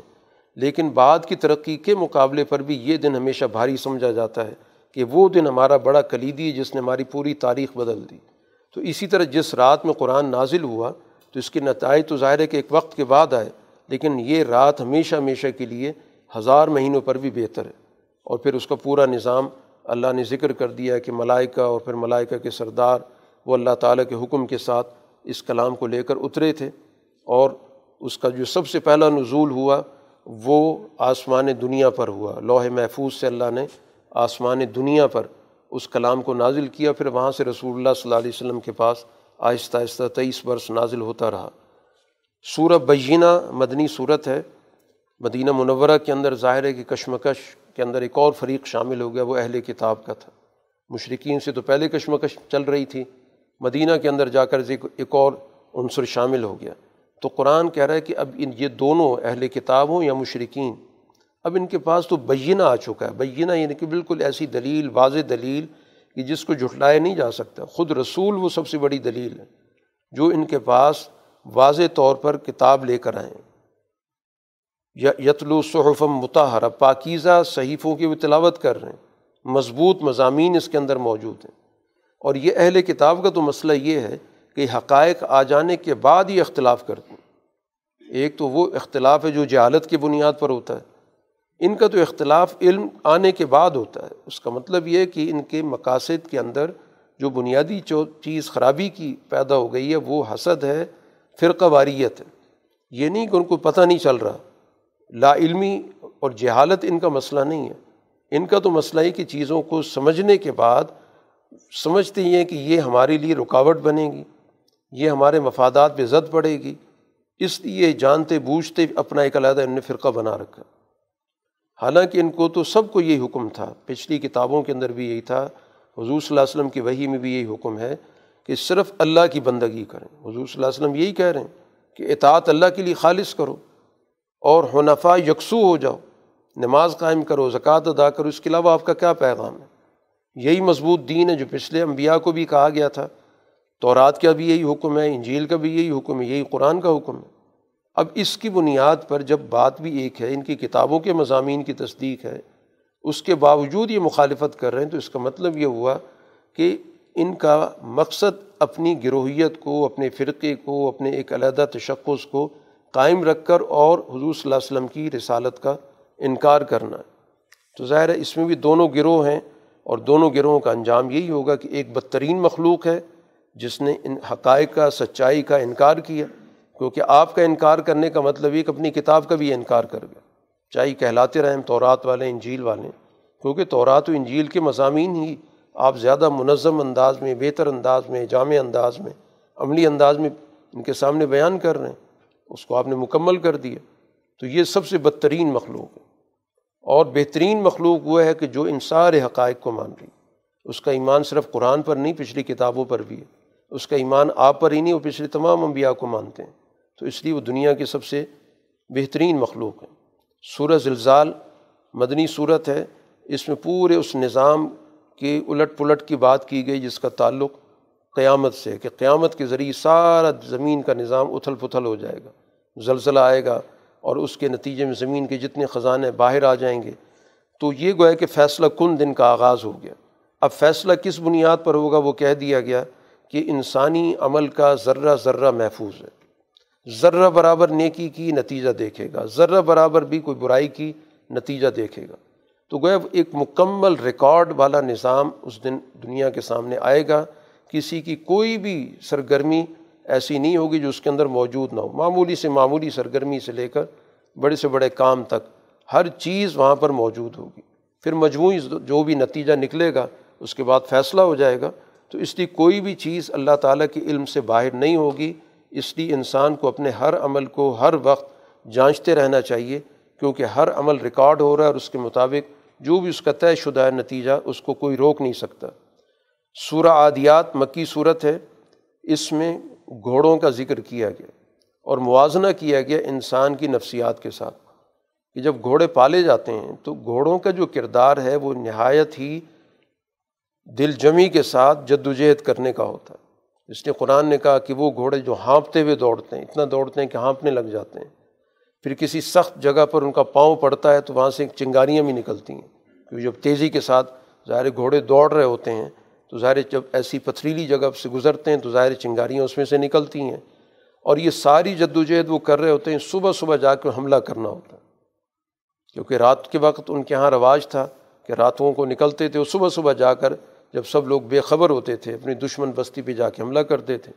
فاثر نبی نقان اور اس کے نتیجے میں غبار اڑتا تھا۔ اور پھر فوسط نبی جمن اور بالکل میدان جنگ میں جا کر لشکر کے اندر جا کے گھس جاتے ہیں۔ اب ان کو کوئی خوف نہیں ہوتا۔ گویا وہ اپنے مالک کے اشارے پر جو بھی سوار ہے اس کے اشارے پر مشکل سے مشکل گھاٹی عبور کرتے ہیں، مشکل سے مشکل ٹاسک پورا کرتے ہیں۔ لیکن اس کے مقابلے پر خود انسان کی کیفیت کیا ان انسان ربی لکنود۔ کہ وہ انسان تو اپنے رب کے ساتھ اتنا بھی نہیں کرتا۔ حالانکہ گھوڑے کا انسان مالک نہیں ہے۔ وہ اللہ نے پیدا کیا، اس کی تخلیق اللہ نے کی ہے۔ لیکن صرف وہ انسان کی تربیت میں رہا، اس کے ساتھ اس کا تعلق پیدا ہو گیا اور وہ انسان کے لیے اپنی جان بھی خطرے میں ڈال رہا ہے۔ ظاہر لشکر سے تو اس کی کوئی لڑائی نہیں ہے، لیکن وہ اس لڑائی میں بھی گھس جاتا ہے۔ مسئلہ کیا ہے کہ ان الحب الخیر الشدید مال کی محبت اس کے اندر بہت زیادہ ہے۔ سرمایہ پرستی ایسی ہے کہ جس کی وجہ سے یہ اللہ تعالیٰ کے حقوق کا بھی انکار کر دیتے تو یہ گویا اس کو کسی سچے راستے پر بھی نہیں رہنے دیتے تو سرمایہ پرستی گویا انسان کے لیے سب سے بڑی تباہی کا ذریعہ بنتی اس کو محسن فراموش بناتی ہے، بلکہ محسن کش بناتی ہے اور اس کے سامنے سارے حقائق چھپا دیتی ہے۔ اور اس کے نتیجے میں یہ سرمایہ پرست انسان اس بے زبان جانور سے بھی گیا گزرا ہو گیا۔ یعنی اپنی اس مقام سے اتنا گر گیا کہ اس جانور سے جو اس کے کام آ رہا ہے، اس سے بھی کم درجے کا ہے۔ حالانکہ یہ اس کا سوار ہے، اس پہ سے کام لیتا ہے، لیکن اگر موازنہ کر کے دیکھیں تو وہ اس سے بہتر ہے اور وہ اس کے مقابلے میں بہت کم درجے پر ہے۔ سورہ قاریہ مکی صورت ہے قاریہ کہتے ہیں کھڑکھڑا دینے والی۔ یہ بھی قیامت کی صفت ہے کہ قیامت گویا کہ انسانوں کو ہلا کے رکھ دے گی۔ اور اس دن کیفیت قرآن نے ذکر کی کہ انسان یوں بکھرے پڑے ہوں گے جیسے پتنگے ہوتے ہیں۔ یہ بکثرت جب بارش ہوتی ہے تو بارش کے بعد بکثرت پتنگے گرے پڑے ہوتے ہیں تو یہ انسانوں کی کیفیت ہوگی۔ یہ پہاڑ جن کا بڑا مضبوط سمجھتے ہیں یہ گویا کہ ایک دھنی ہوئی رنگین اون کی طرح، کیونکہ مختلف رنگ کے پہاڑ ہوتے ہیں، تو جیسے اون پھر رہی ہوتی ہے، اسی طرح یہ بھی ان کی روئی کے گالے پھر رہے ہوں گے۔ تو بہرحال نتیجہ قرآن جو بتانا چاہتا ہے، وہ یہ چیز کہ فیصلہ اس چیز پر ہوگا کہ کس کے اعمال کا وزن زیادہ ہے۔ کس نے اپنے دور کے اعتبار سے سب سے مضبوط کام کیا؟ مضبوط نظریات کے مطابق اس کا کردار تھا۔ اعمال کی کثرت پہ فیصلہ نہیں کر رہے، بلکہ فیصلہ ہو رہا ہے اس چیز پر کہ کس کا وزن بھاری ہے۔ تو جس کا وزن بھاری ہے اچھے اعمال کا، تو فو فعیشت الراضی ہے بڑی پسندیدہ اس کو زندگی ملے گی۔ اعمال بہت ہیں لیکن بے مقصد ہیں، بے کار ہیں، ان کی کوئی حقیقت ہی موجود نہیں ہے۔ جس موقع کا کام ہے، اس موقع کا کام ہی نہیں کیا گیا۔ تو وہ ہلکا ہے، اس کی کوئی حقیقت نہیں ہے۔ تو گویا اعمال کی کثرت کوئی معنی نہیں رکھتی۔ اصل چیز ہوتی کہ عمل کہ اپنے اندر کتنی طاقت، کتنا وزن موجود ہے، کس موقع کا وہ عمل ہے۔ بے موقع کی نیکی کوئی نتیجہ نہیں دیتی۔ ہمیشہ اس موقع کی نیکی کو سمجھنا کہ آج کی نیکی سب سے بڑی کیا ہے، اس کو اختیار کرنا۔ تو وہ چاہے چھوٹی بھی ہو، لیکن اس کا وزن بہت زیادہ ہوگا۔ بے موقع نیکی کتنی بڑی کیوں نہ ہو، بڑی تعداد کے اندر موجود ہو، لیکن اس کا کوئی نتیجہ نہیں نکلتا۔ صورت تقاصر مکی صورت ایک اور مرض کا ذکر کیا کہ انسان زیادہ سے زیادہ چاہتا ہے وسائل کو لوٹے۔ زیادہ زیادہ اس کی حیثیت، زیادہ زیادہ اختیارات، زیادہ سے زیادہ اس کے پاس شہرت۔ اسی میں لگا رہتا ہے۔ اس لیے وہ اپنے ساری بنیادی تقاضوں سے منحرف ہو جاتا ہے۔ اللہ کو متقاصر تمہیں تقاصر نے غفلت میں ڈال دیا۔ اور ایسی غفلت کہ تم جا کے قبرستان پہنچ جاتے ہو۔ یعنی قبر تک پہنچ جاتے ہو، لیکن تم گویا اسی مرض کے حوث جس کو کہا جاتا ہے۔ کہ حوث ختم نہیں ہوتی، کہ زیادہ زیادہ مال جمع کرو۔ وہ اس کی ضرورت سے کہیں زیادہ، لیکن کہتا ہوں اور اور اختیارات کسی کے پاس آ جائیں، اقتدار آ جائے تو مزید اقتدار۔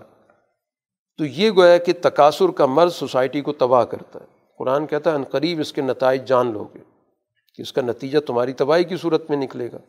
تو اگر تم اس دنیا کے اندر علم الیقین سے، کیونکہ اس وقت ہم اپنی آنکھوں سے نتائج نہیں دیکھ رہے، اس وقت ہمیں وہی کے ذریعے تاریخ کے جو نتائج ہیں، اس کے ذریعے علم الیقین ہے۔ ہمارے علم کی اساس، یقین کے اساس پہ ہے۔ لیکن جب دنیا سے چلے جائیں گے تو پھر تو ظاہر عین الیقین ہو جائے گا، پھر تو ہم اپنی آنکھوں سے سب کچھ دیکھیں گے۔ تو اس دنیا کے اندر ہمیں جو علم الیقین حاصل ہے، اس کی بنیاد پر ہم اپنے اعمال کو درست کریں، اپنے مستقبل کے حوالے سے بہتر فیصلے کریں۔ لیکن کل جب اپنی آنکھوں سے دیکھو گے تو پھر اس کے بعد تو پھر ایک ایک چیز کا سوال ہوگا۔ سم لطس یوم ان نعیم ایک ایک نعمت کا سوال ہوگا کہ یہ تھی یہ تھی یہ تھی۔ یہ کہاں استعمال کی، اس کا کیا کیا؟ تو پھر ظاہر وہاں پر تو تمہارے پاس جواب دہی اور اس کے نتائج کا سامنا کرنے کے علاوہ کوئی راستہ نہیں۔ سورہ اثر کے اندر چار بنیادی اصول کامیابی کے بتا دیے گئے۔ ایک اعلیٰ درجے کا نظریہ، جس کے نتیجے میں پوری جامع نظریہ، جو انسان کی پوری زندگی پر حاوی ہو۔ جس میں انفرادیت، اجتماعیت کے کسی بھی دائرے کو باہر نہ رکھا گیا ہو۔ اجتماعیت کا چاہے سیاست ہے، معیشت ہے، اخلاق ہے، معاشرت ہے، آئلی زندگی، جتنی بھی ساری کی ساری گویا کی زندگی کو اعلیٰ نظریے کے تابع کرنا، نظریے کو ان سب پر غالب کرنا۔ تو کل دین کو قائم کرنے کا نظریہ ایمان کہلاتا ہے۔ پھر اس سے مطابق جتنی بھی ہم آہنگ عمل ہیں جو بھی اس کا تقاضا بنتا ہے، اس وقت کے اعتبار سے جو اس کا تقاضا بنتا ہے، اس کو پورا کرنا۔ اسی کو عمل صالح کہا جاتا ہے کہ ایمان کے تقاضے سے جو کام بھی کیا جائے گا، چاہے اس کا میدان انسان کی ذاتی زندگی ہے، اجتماعی زندگی ہے، سیاسی ہے، معاشی ہے، معاشرتی، اخلاقی ہے، جو بھی ہے، جو بھی ایمان کے تقاضے سے کام کیا جاتا ہے، اس کو عمل صالح کہتے ہیں، کوئی اس کی خاص شکل نہیں ہوتی۔ کہ ہم کسی خاص شکل کو عبادت کے طور پہ عمل صالح مانیں۔ ہر سیاسی جد و جہد ہر معاشی جد و جہد ہر معاشرتی جد و جہد ہر اخلاقیات کے حوالے سے جو بھی کاوش ہے، ہر ہر اللہ تعالیٰ کے لیے کی جانے والی جو بھی عبادت ہے، ساری کی ساری چیزیں عمل صالح میں آتی ہیں۔ اس کے بعد پھر آپس میں ایک دوسرے کو تواسی بالحق، ایک دوسرے کو اس بات کے لیے آمادہ کرنا، تیار کرنا، اپنے آپ کو حق پر منظم کرنا، ایک اجتماعیت پیدا کرنا۔ تو محض انفرادی اعمال بھی نتائج نہیں دیتے۔ جب تک کہ اس پہ باقاعدہ اجتماعیت نہ قائم کی جائے اور ایک دوسرے کو اس پہ جوڑا نہ جائے۔ اور پھر اس مشکل وقت میں جو بھی کوئی شخص پیچھے ہٹ رہا ہے، مشکل میں آ رہا ہے، تو اس کو تلقین کی جائے، اس کو، اس کا حوصلہ بڑھایا جائے۔ ایک دوسرے کو جمنے کی، صبر کرنے کی، استقامت کرنے کی، مشکلات کا، کو فیس کرنے کی، ایک دوسرے کو تلقین کی جائے، تیار کیا جائے۔ تو یہ چار بنیادی چیزیں ہیں جس سے گویا کہ سوسائٹی کے اندر تبدیلی کا، کامیابی کا آغاز ہوتا ہے۔ اگر ایک بھی چیز موجود نہیں ہوگی تو ظاہر نتیجہ نہیں نکلے گا۔ تو ترتیب کے ساتھ سب سے پہلے ظاہر بنیادی طور پر اہمیت ایمان کی ہے، پھر اس کے عملی تقاضوں کی ہے، پھر اس پہ اجتماعیت پیدا کرنے کی، پھر اجتماع، اجتماعیت کے عملی نتائج کے اعتبار سے جو مسائل ہیں، ان مسائل کو دیکھنا ہے، ان کو فیس کرنا ہے، مقابلہ کرنا ہے، جماؤ اختیار کرنا ہے۔ سورہ حمزہ مکی صورت ہے، اس میں ایک اور بد اخلاقی کی طرف توجہ دلائی گئی۔ تعان و تشنی کرنا، لوگوں کے عیب تلاش کرنا۔ بہت بڑی بد اخلاقی ہے، لیکن یہ بد اخلاقی سرمایہ پرستی سے پیدا ہوتی ہے۔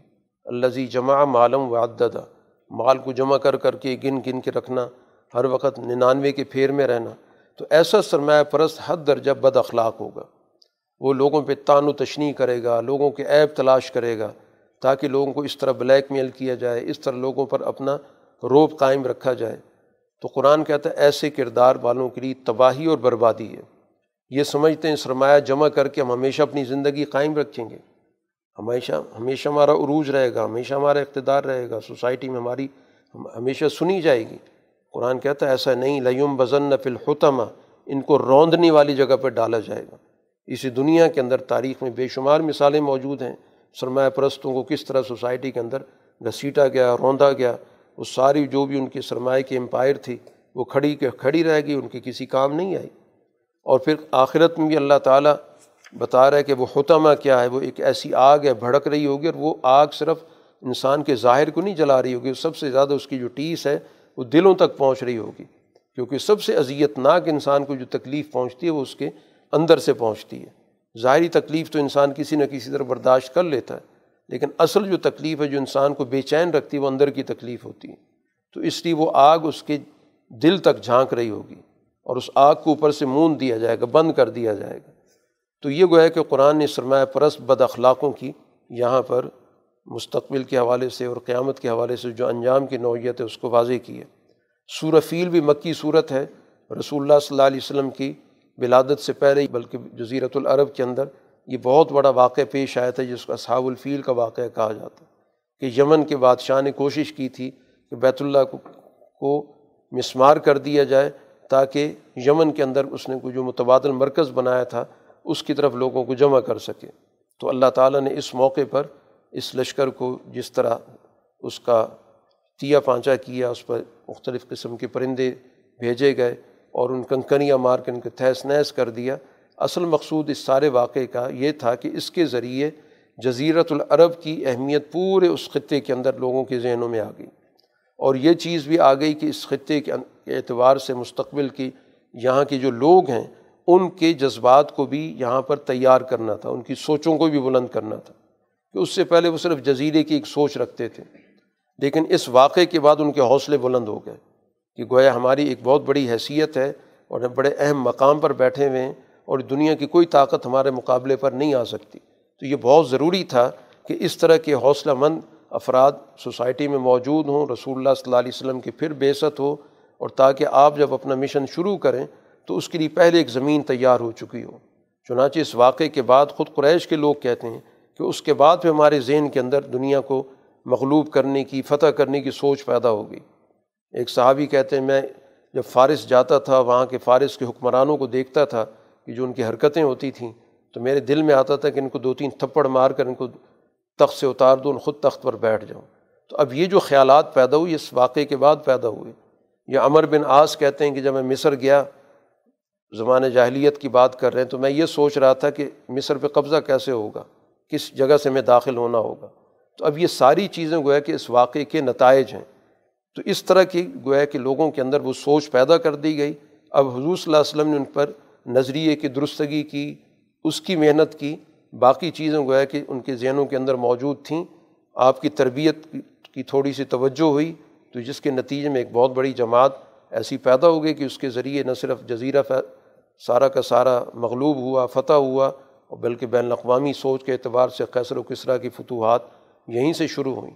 تو گویا کہ اس طرح دنیا کے اندر رسول اللہ صلی اللہ علیہ وسلم کے لیے اللہ تعالیٰ نے ایک بہت بڑی تدبیر اختیار کی۔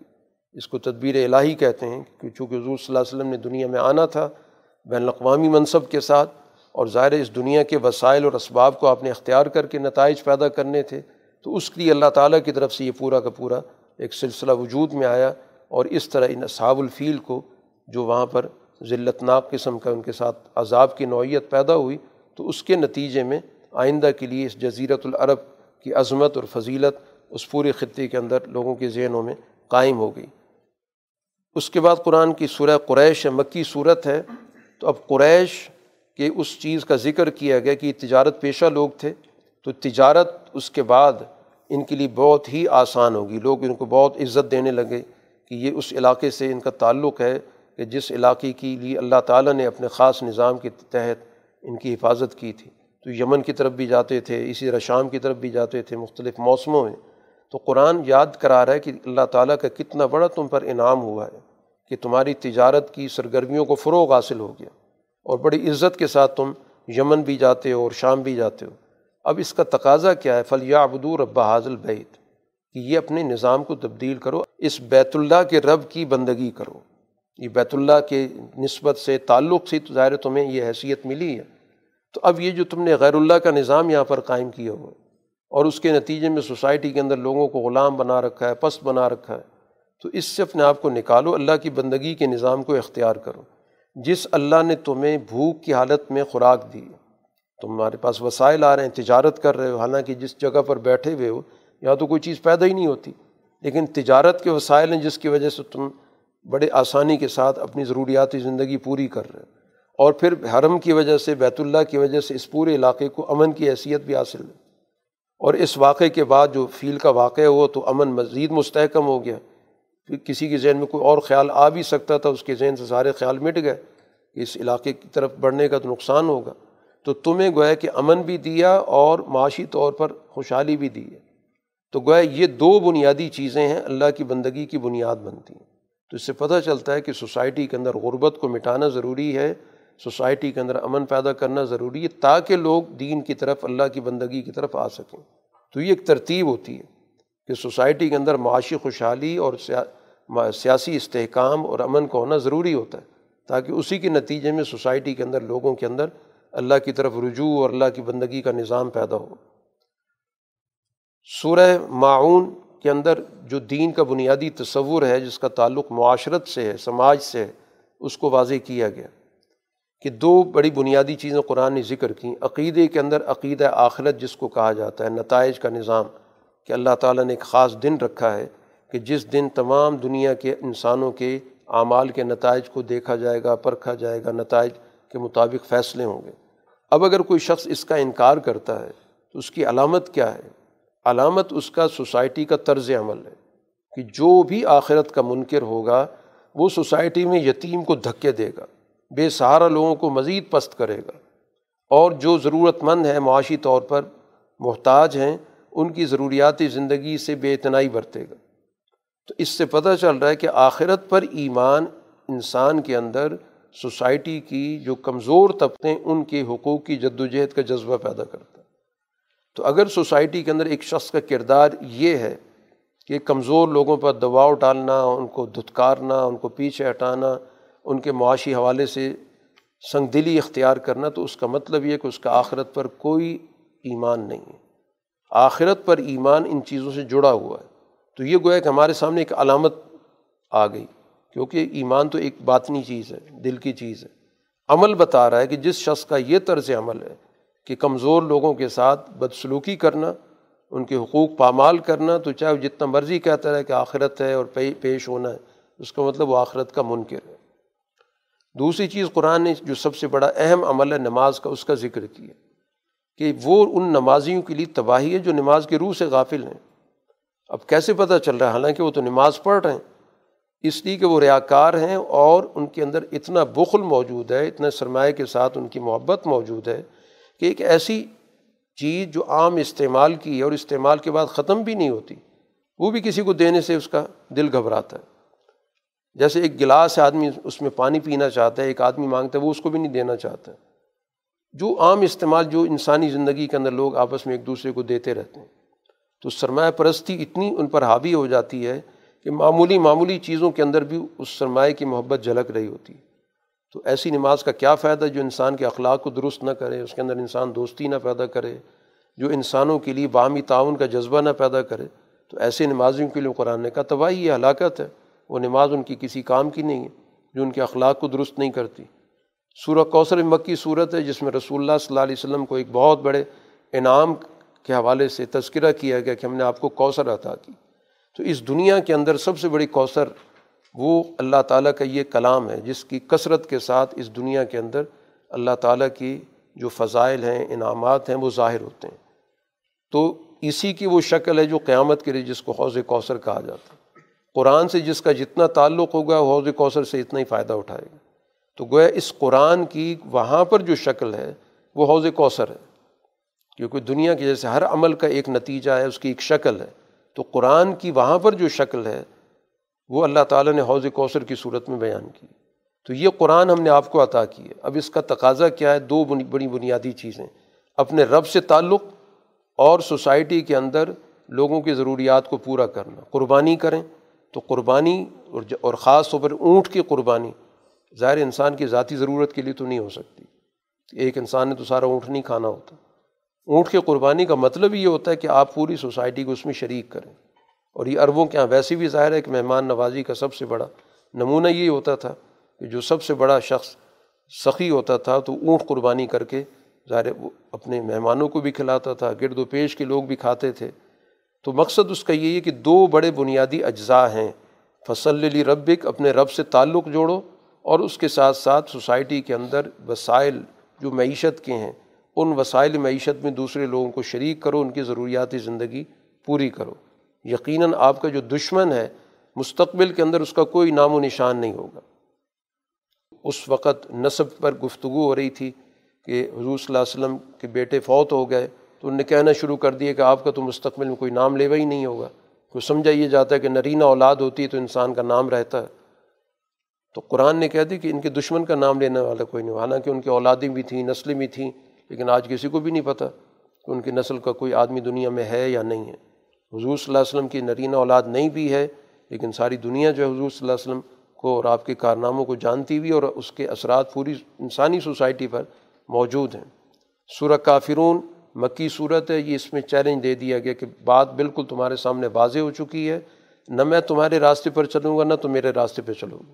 لا آبد ماتا آبدوں جن چیزوں کی تم بندگی کرتے ہو، میں نہیں کروں گا۔ اور جن چیزوں کی ظاہر ہے کہ میں بندگی کر رہا ہوں، تم نہیں کر رہے۔ تو بالکل واضح راستے علیحدہ بن چکے ہیں۔ لکم دین حکم ولی دین، تمہاری، تمہارا طرز زندگی میری میرا طرز زندگی ہے۔ تو مستقبل کے حوالے سے بتا دیا گیا کہ اب کسی بھی فکر پر سمجھوتے کا کوئی بھی راستہ اب ممکن ہی نہیں، نہ حال کے اندر، نہ مستقبل کے اندر۔ راستے بالکل علیحدہ علیحدہ ہیں۔ تو وہ جو درمیانہ راستہ نکالنے کی کوشش کر رہے تھے کہ آپ کچھ اپنے مشن سے ہٹ جائیں، کچھ ہم کچھ اس میں راستہ نکالتے ہیں۔ تو اس صورح کے ذریعے واضح کر دیا گیا کہ بنیادی نظریات پر کسی قسم کا کوئی سمجھوتا نہیں ہو سکتا۔ سورہ نثر مدنی صورت ہے، جب مکہ فتح ہوا تو یہ آیا، یہ صورت نازل ہوئی کہ مکہ فتح ہو چکا ہے، لوگ جوک در جوک فوج در فوج اسلام میں داخل ہو رہے ہیں۔ تو گویا اس کے ساتھ قرآن کی اس صورت دونوں کو اکٹھا کر دیا گیا، حالانکہ وہ مکی صورت ہے، وہ مدنی صورت ہے۔ اب یہ ساری ترتیب ظاہر حضور صلی اللہ علیہ وسلم کو اللہ تعالیٰ نے خود بتائی ہے کہ اس الٹیمیٹم کا نتیجہ فتح کی صورت میں نکلا۔ الٹیمیٹم دیا گیا مکہ کے اندر اور نتیجہ ظاہر ہے کہ آٹھ دس سال کے بعد ظاہر ہو رہا ہے۔ تو اسی چیز کو بتایا گیا کہ کس طرح حضور صلی اللہ علیہ وسلم کی زندگی آپس میں مربوط ہے۔ ایسا نہیں کہ مکی زندگی کچھ اور ہے، مدنی کچھ اور ہے، آپس میں کوئی ربط نہیں، کوئی تعلق نہیں۔ مکہ کے اندر وہ بنیاد قائم ہو رہی ہے اس چیز کی جس کا عملی نتیجہ مدینہ کے اندر نکلا ہے سن آٹھ ہجری کے اندر۔ اور یہ بھی چیز آ گئی کہ جب سیاسی نظام جس کے پاس ہوتا ہے نتائج مجموعی طور پر آبادی کی کثرت کے اس کے حق میں نکلتے ہیں۔ حالانکہ یہی مکہ تھا جہاں حضور صلی اللہ علیہ وسلم چالیس سال پہلے اور تیرہ سال نبوت کے آپ نے گزارے، ترپن سال گزارے اور وہاں پر ایک چھوٹی سی جماعت تیار ہوئی۔ لیکن جب مکہ کا نظام بدلا ہے مکہ آپ نے آ کے فتح کیا تو ظاہر وہی لوگ ہیں، آٹھ سال میں کوئی نئی نسل تو نہیں پیدا ہوئی۔ وہی لوگ دائرہ اسلام میں جوک در جوک، فوج در فوج آ رہے ہیں۔ ایک وقت تھا کہ ایک ایک آدمی نہیں آتا تھا۔ تو اسی سے پتہ چلتا ہے کہ سوسائٹی کے اندر سیاسی نظام کی کتنی بڑی بنیادی اہمیت ہے۔ تو دین کا غلبہ ظاہر ہے کہ سیاسی نظام کے غلبے کے بغیر نہیں ہوتا۔ اس کے بغیر محض کہنے سننے سے، حضور صلی اللہ علیہ وسلم سے زیادہ کہنے سننے والا تو کوئی نہیں تھا۔ جس دل سوزی کے ساتھ، جس محنت کے ساتھ شب و روز کی آپ نے محنت کی، اس جیسی محنت تو دنیا میں کوئی کر نہیں سکتا۔ تو اب جب آپ کی محنت کے نتائج اس وقت نکلے جب آپ نے باقاعدہ مکہ کے نظام کو ختم کیا، تو دنیا میں آج یہ دعویٰ کرنا کہ محض کہنے، سننے سے واض و نصیحت سے اور اخلاقی تعلیمات سے کوئی معاشرہ بدل جائے گا تو ظاہر ہے کہ اپنے آپ کو بہت بڑا دھوکہ دینا ہے اور دوسروں کو بھی غلط فہمی مبتلا کرنا ہے۔ سورہ اللہ مکی صورت ہے۔ اس میں ابو لہب کے کردار کا ذکر کیا گیا۔ تو یہ ایک سرمایہ پرست کا کردار ہے۔ یہ اس کا کوئی شخصی حوالے سے حضور صلی اللہ علیہ وسلم سے کوئی تنازع کا ذکر نہیں ہو رہا کہ آپ سے کوئی شخصی اس کا تنازع تھا۔ یہ تو ایک کردار ہے جو سوسائٹی کے اندر سرمایہ کا نمونہ ہے۔ اس لیے قرآن اس کا نام لے رہا ہے۔ اور نام بھی اس لیے لے لیا کہ آپ کے خاندان کا آدمی تھا، تو اس لیے یہاں پر کوئی خاندانی تنازع بھی نہیں پیدا ہو سکتا۔ کسی اور کا نام لیا جاتا تو ظاہر اس خاندان کے لوگ ناراض ہو جاتے کہ ہمارے خاندان کے آدمی کا یہاں پر نام آ گیا۔ تو ہو سکتا تھا کہ وہ ایک قبیلے کی یا ایک خاندانی تنازع کی شکل بن جاتی۔ تو گویا کہ قرآن حکیم نے ابو لہب کے کردار کا اس لیے ذکر کیا۔ اور پھر یہ سرمایہ پرستی کا کردار ہے۔ گویا سوسائٹی کے اندر جو معاشی سرمایہ پرستی کا کردار ہوتا ہے، یہ بھی بڑی بنیادی اہمیت رکھتا ہے۔ اگر سوسائٹی کے اندر سیاسی تبدیلی کے بعد سوسائٹی کا معاشی نظام نہیں بدلا جائے گا، تو اس سیاسی تبدیلی سے کوئی نتیجہ نہیں نکلے گا۔ اصل تبدیلی سوسائٹی کے اندر آتی ہے کہ جب اس کے بعد اس کا معیشت کا سارا ڈھانچہ بدل جائے۔ تو سورہ لابھ کے اندر اسی بنیادی کردار کا ذکر کیا کہ جو بھی اس راستے پر ہیں ابو لہب کی تباہی کی بات کی گئی کہ جو بھی سرمایہ پرست ذہنیت رکھنے والا اس کی تباہی ضروری ہے۔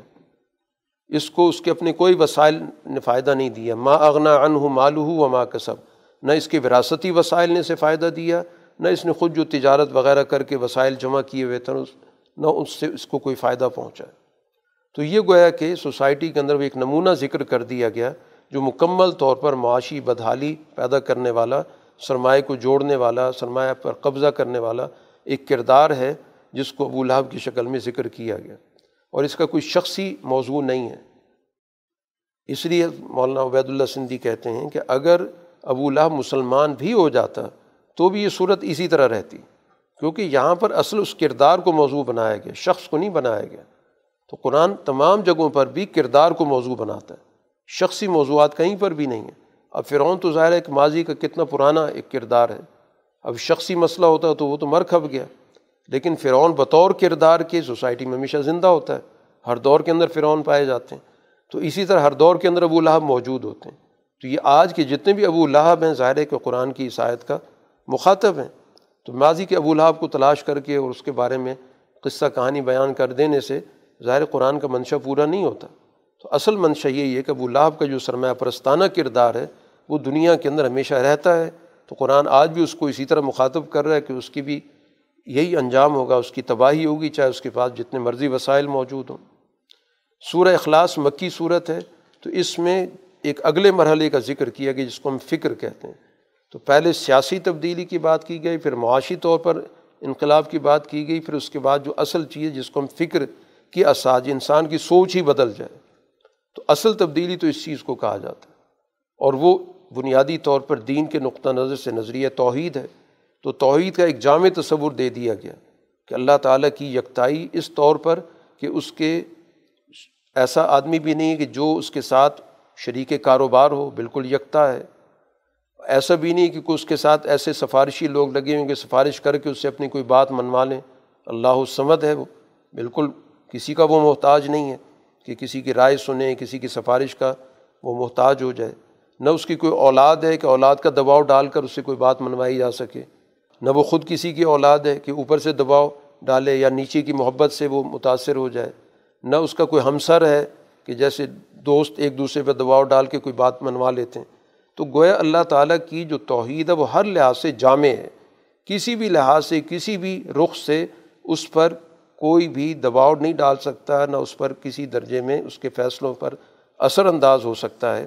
تو ایک ایسا خالص جامع توحید کا تصور، یہ گویا کہ وہ فکر ہے جس کی اساس پر رسول اللہ صلی اللہ علیہ وسلم نے مکہ مکرمہ کے اندر پہلے خلافت باطنہ قائم کی اور پھر اسی کے اساس پر مدینہ جا کر آپ نے خلافت ظاہرہ قائم کی اور پھر اسی کے اساس پر آپ کی جماعت نے کیسر و کسرا کے نظاموں کو ختم کیا۔ تو یہ گویا کہ سب سے پہلی بنیادی فکری اساس ہے جس کا جتنی جتنا اس کے اندر وضاحت ہوگی، جتنا یہ خالص ہوگا، جتنا اس کے اندر الجھاؤ نہیں ہوگا، اتنا ہی گویا کہ اس کے اعمال بھی اتنی ہی واضح ہوں گے، اتنی ہی دور رس ہوں گے، اتنی ہی نتیجہ خیز ہوں گے۔ اب اس نظریہ توحید کے حوالے سے جو چیزیں رکاوٹ بنتی ہیں، سورہ فلق میں اس کا کائناتی حوالے سے ذکر کیا گیا کہ جہاں جہاں سے اس توحید کو نقصان پہنچ سکتا ہے یا کمزوری آ سکتی ہے۔ تو کسی بھی چیز کی کمزوری یا تو اس وجہ سے آ سکتی ہے جس کو قرآن نے یہاں پر ذکر کیا کہ میں پناہ میں آتا ہوں رب الفلق کے، کہ دنیا کے اندر جتنی بھی چیزیں پیدا ہو رہی ہیں وہ ایک چیز سے دوسری چیز پھٹتی ہے اور نکلتی ہے۔ پوری دنیا کا نظام اسی طرح ہوا کہ کائنات کے اندر ایک بہت بڑا پھٹاؤ کا عمل ہوا تو کائنات وجود میں آ گئی۔ اور پھر دنیا کے اندر ہم ہر چیز کے اندر یہی عمل دیکھ رہے ہیں۔ کہ ایک بیج پھٹتا ہے تو اس میں سے ایک پودا نکل رہا ہے۔ یہ سارا کا سارا عمل فلق کا ہی چل رہا ہے۔ سوسائٹی کے اندر جو بھی ارتقاء کا عمل ہے، وہ اسی عمل سے چلتا ہے۔ تو اس لیے اللہ کی یہ صفت بیان کی گئی کہ وہ رب الفلق ہے۔ کہ دنیا کے اندر اسی طرح ارتقاء کا عمل جس شکل میں چلتا ہے کہ ایک چیز وجود میں آتی ہے، پھر وہ پھٹتی ہے، اس کے اندر ایک عمل چلتا ہے، عمل انفلاق جس کو کہتے ہیں۔ پھر اس کے ذریعے ایک اور چیز وجود میں آتی ہے، پھر اپنے کمال کو پہنچتی ہے، پھر اس کے اندر سے ایک اور چیز نکلتی ہے۔ تو یہ گویا کہ ایک مسلسل ارتقاء کا عمل ہے۔ اس سارے ارتقاء کا رب اللہ کی ذات ہے۔ تو اس کی پناہ میں ہم آتے ہیں، من شرری ما خلق۔ ایسی چیز سے کہ جو اس چیز کا بنیادی طور پر دشمن ہوتا ہے۔ کسی بھی چیز کا جو بنیادی دشمن ہے، اس سے سب سے پہلے بچاؤ کی ضرورت ہوتی ہے۔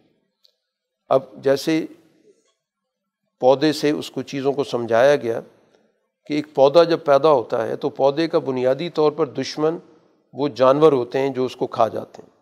تو اس سے سب سے پہلے بچاؤ ضروری ہوتا ہے۔ تو اسی طرح انسان کا بھی ایسے شرور سے بچاؤ کے لیے ہم اللہ سے پناہ مانگ رہے ہیں جو بنیادی طور پر ہمارے دشمن ہیں۔ ہمارے وجود کو کسی صورت میں قبول کرنے کے لیے تیار نہیں ہے اسی طرح اس چیز کے شر سے کہ جب وہ چھپ جاتا ہے تو پھر وہ شر سامنے آ جاتا ہے۔ اب دنیا کے اندر جتنی بھی چیزیں موجود ہیں، جن کی بھی حیات ہے، ان کی حیات کے لیے ضروری ہے کہ ان کو مطلوبہ غذا، خوراک مہیا ہو۔ اگر ان کو مطلوبہ غذا نہیں ملے گی تو وہ چیزیں ختم ہو جائیں گی۔ تو اسی طرح گویا کہ دنیا کے اندر ہم ایسی چیزوں سے بھی اللہ کی پناہ میں آ رہے ہیں کہ وہ چیزیں اگر ہمیں میسر نہیں ہوں گی تو ہم زندگی کھو بیٹھیں گے یا ہم ترقی سے محروم ہو جائیں گے۔ تو ان چیزوں کی شر سے بھی ہم اللہ کی پناہ میں آتے ہیں۔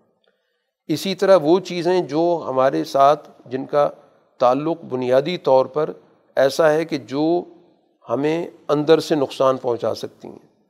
تو اس کے لیے قرآن نے کہا، من شر نفاسات فی العقد کہ جو گروہ میں پھونکنے والی ہیں، سوسائٹی کے اندر جو بھی منفی گفتگو ہے، منفی پروپیگنڈا ہے، جتنی بھی منفیت پھیلانے والی جماعتیں ہیں، ان کی شر سے بھی ہم اللہ کی پناہ میں آتے ہیں۔ اسی طرح حاسدین جو باہر کی قوتیں، بیرونی دشمن ہیں تو اس سے بھی ہو گیا کہ ہم اللہ کی پناہ میں آتے ہیں۔ تو شر کی جتنی بھی شکلیں ہو سکتی ہیں، ان تمام شرور سے گویا کہ ہم اللہ کی پناہ میں آتے ہیں۔ اور ان تمام شرور کا تعلق ہے کائناتی نظام میں۔ کائنات کے اندر جتنی بھی جماعتات کا نظام ہے، نباتات کا نظام ہے، حیوانات کا نظام ہے، ان تمام کے اندر ظاہر ہے کہ ان شرور سے حفاظت ہوتی ہے تو وہ چیزیں موجود رہتی ہیں۔ سورہ ناز کے اندر بھی اللہ تعالیٰ کی پناہ میں آنا ہے اس کا تعلق ہے سوسائٹی کی۔ تعمیر و تشکیل سے۔ اللہ کی تین صفات بیان کی گئیں کہ وہ رب الناس ہے، تمام انسانوں کی ربوبیت۔ انسان کو ابتدا سے لے کر انتہا تک جو بھی اس کے تقاضے ہیں، ان سب کو وہ پورا کرتا ہے۔ جو بھی انسان کی معاشی ضرورت ہے، ان تمام ضروریات کو وہ پورا کرتا ہے۔ ملک الناس پھر دنیا کے اندر اس کا ایک سسٹم وجود میں آتا ہے۔ جتنی بھی ہماری سیاسی ضروریات ہیں، نظم و ضبط کے اعتبار سے، وہ بھی ظاہر اس ذات سے پوری ہوتی ہیں۔ پھر وہ ذات الہ الناس ہے، پھر باقاعدہ ہمارے دلوں کے اندر اس کے ساتھ ایک تعلق اور محبت جڑتی ہے۔ تو گویا دنیا کے اندر ہم نہ کسی کی معاشی بالادستی قبول کر سکتے ہیں کیونکہ ہم رب الناس پہ ایمان رکھتے ہیں۔ نہ کسی کی سیاسی بالادستی قبول کر سکتے ہیں، اس لیے کہ ہم اللہ کو ملک الناس ہونے پر اس کا ایمان رکھتے ہیں۔ اسی طرح ہم کسی طور پر دل میں بھی کسی کو جگہ نہیں دے سکتے، عبادت و بندگی کے لحاظ سے، کیونکہ ہم اللہ کے الہ الناس ہونے پر ایمان رکھتے ہیں۔ تو ہم تینوں حیثیتوں سے گویا کہ اللہ تعالیٰ کی ان صفات پر ایمان لا رہے ہیں، کس چیز سے پناہ مانگ رہے ہیں؟ وسوسوں سے، جو وسوسے پیدا کرنے والی قوتیں چھپ چھپ کے انسان کے دلوں کے اندر غلط قسم کے خیالات پیدا کرتی ہیں اور اس کی سوچ پر حملہ آور ہوتی ہیں۔ تینوں پہلوؤں سے انسان کی جو اللہ تعالیٰ کی ربوبیت کی صفت میں وسوسہ پیدا کر کے سرمایہ پرستی پیدا کرتی ہیں۔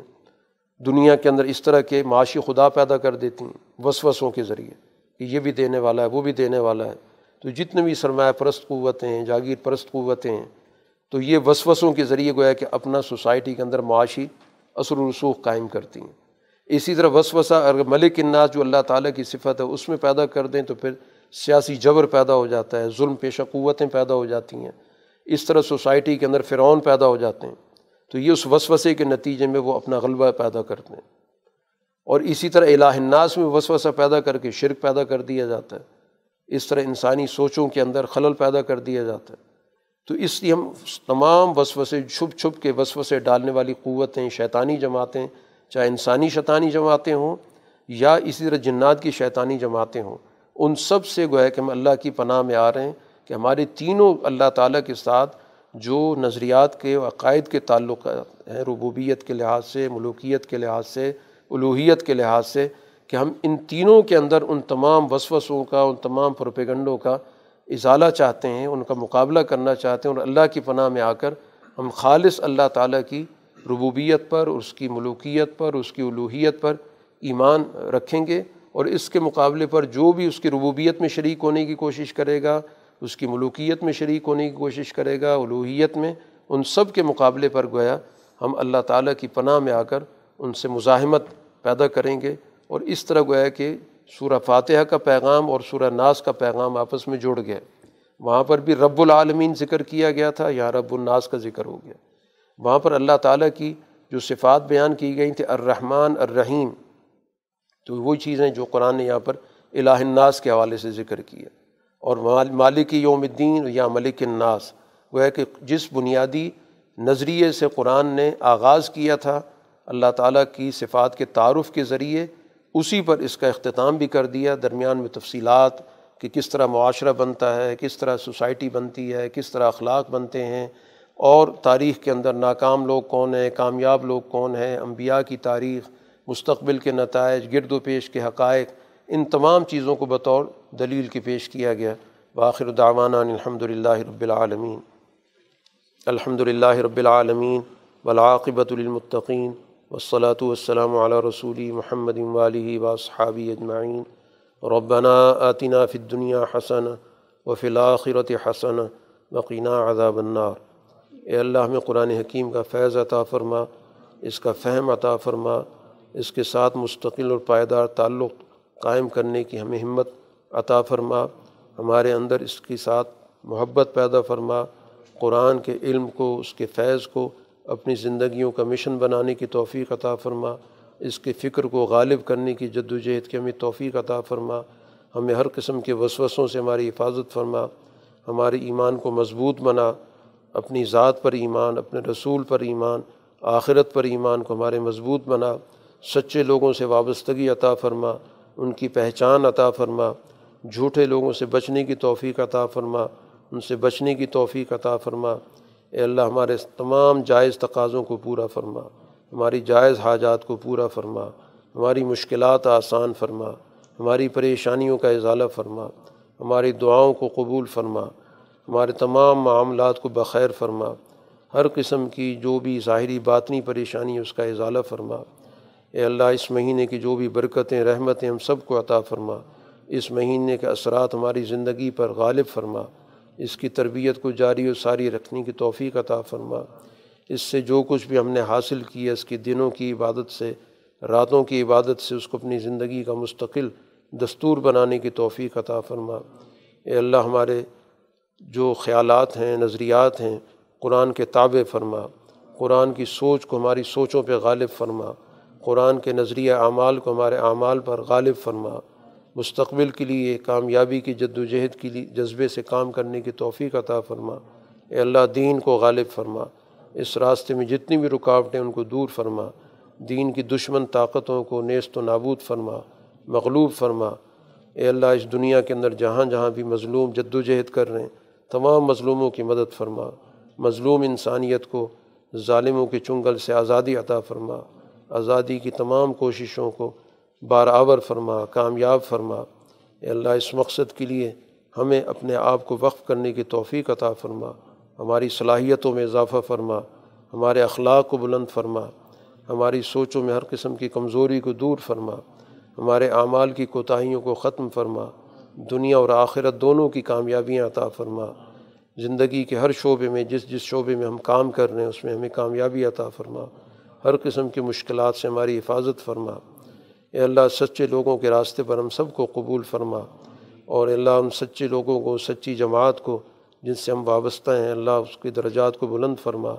حضرت شاہ سعید احمد رائے پوری رحمۃ اللہ علیہ جن سے ہمیں یہ فیض ملا، ان کے درجات کو بلند فرما۔ ان کے آخرت کی منزلوں کو زیادہ سے زیادہ ترقی یافتہ بنا۔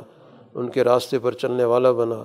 اے اللہ سچے لوگوں کے راستے کو سمجھنے کی اور اس کو اختیار کرنے کی توفیق عطا فرما۔ ہمارے شعور میں ترقی عطا فرما۔ دشمن کی چالوں کو سمجھنے والا بنا۔ ہر قسم کی مرویت سے ہماری حفاظت فرما۔ ہر قسم کے احساس کمتری سے ہماری حفاظت فرما۔ ہمیں جرت عطا فرما۔ ہمارے اخلاق کو بلند فرما۔ ہمارے اندر سچائی کے لیے اور باطل کے خلاف مزاحمت کی سوچ پیدا فرما۔ ہمارے شعور میں اضافہ فرما۔ دشمن کی چالوں کو سمجھنے والا بنا۔ یا ان کے ہر قسم کے مکر و فریب کو ناکام بنانے کی سوچ عطا فرما۔ ربنا تقبل منا انك انت السميع العليم وطب علینہ انك انت التواب الرحيم وصلى اللہ تعالى على خیر خلقه محمد واله واصحابی اجمعین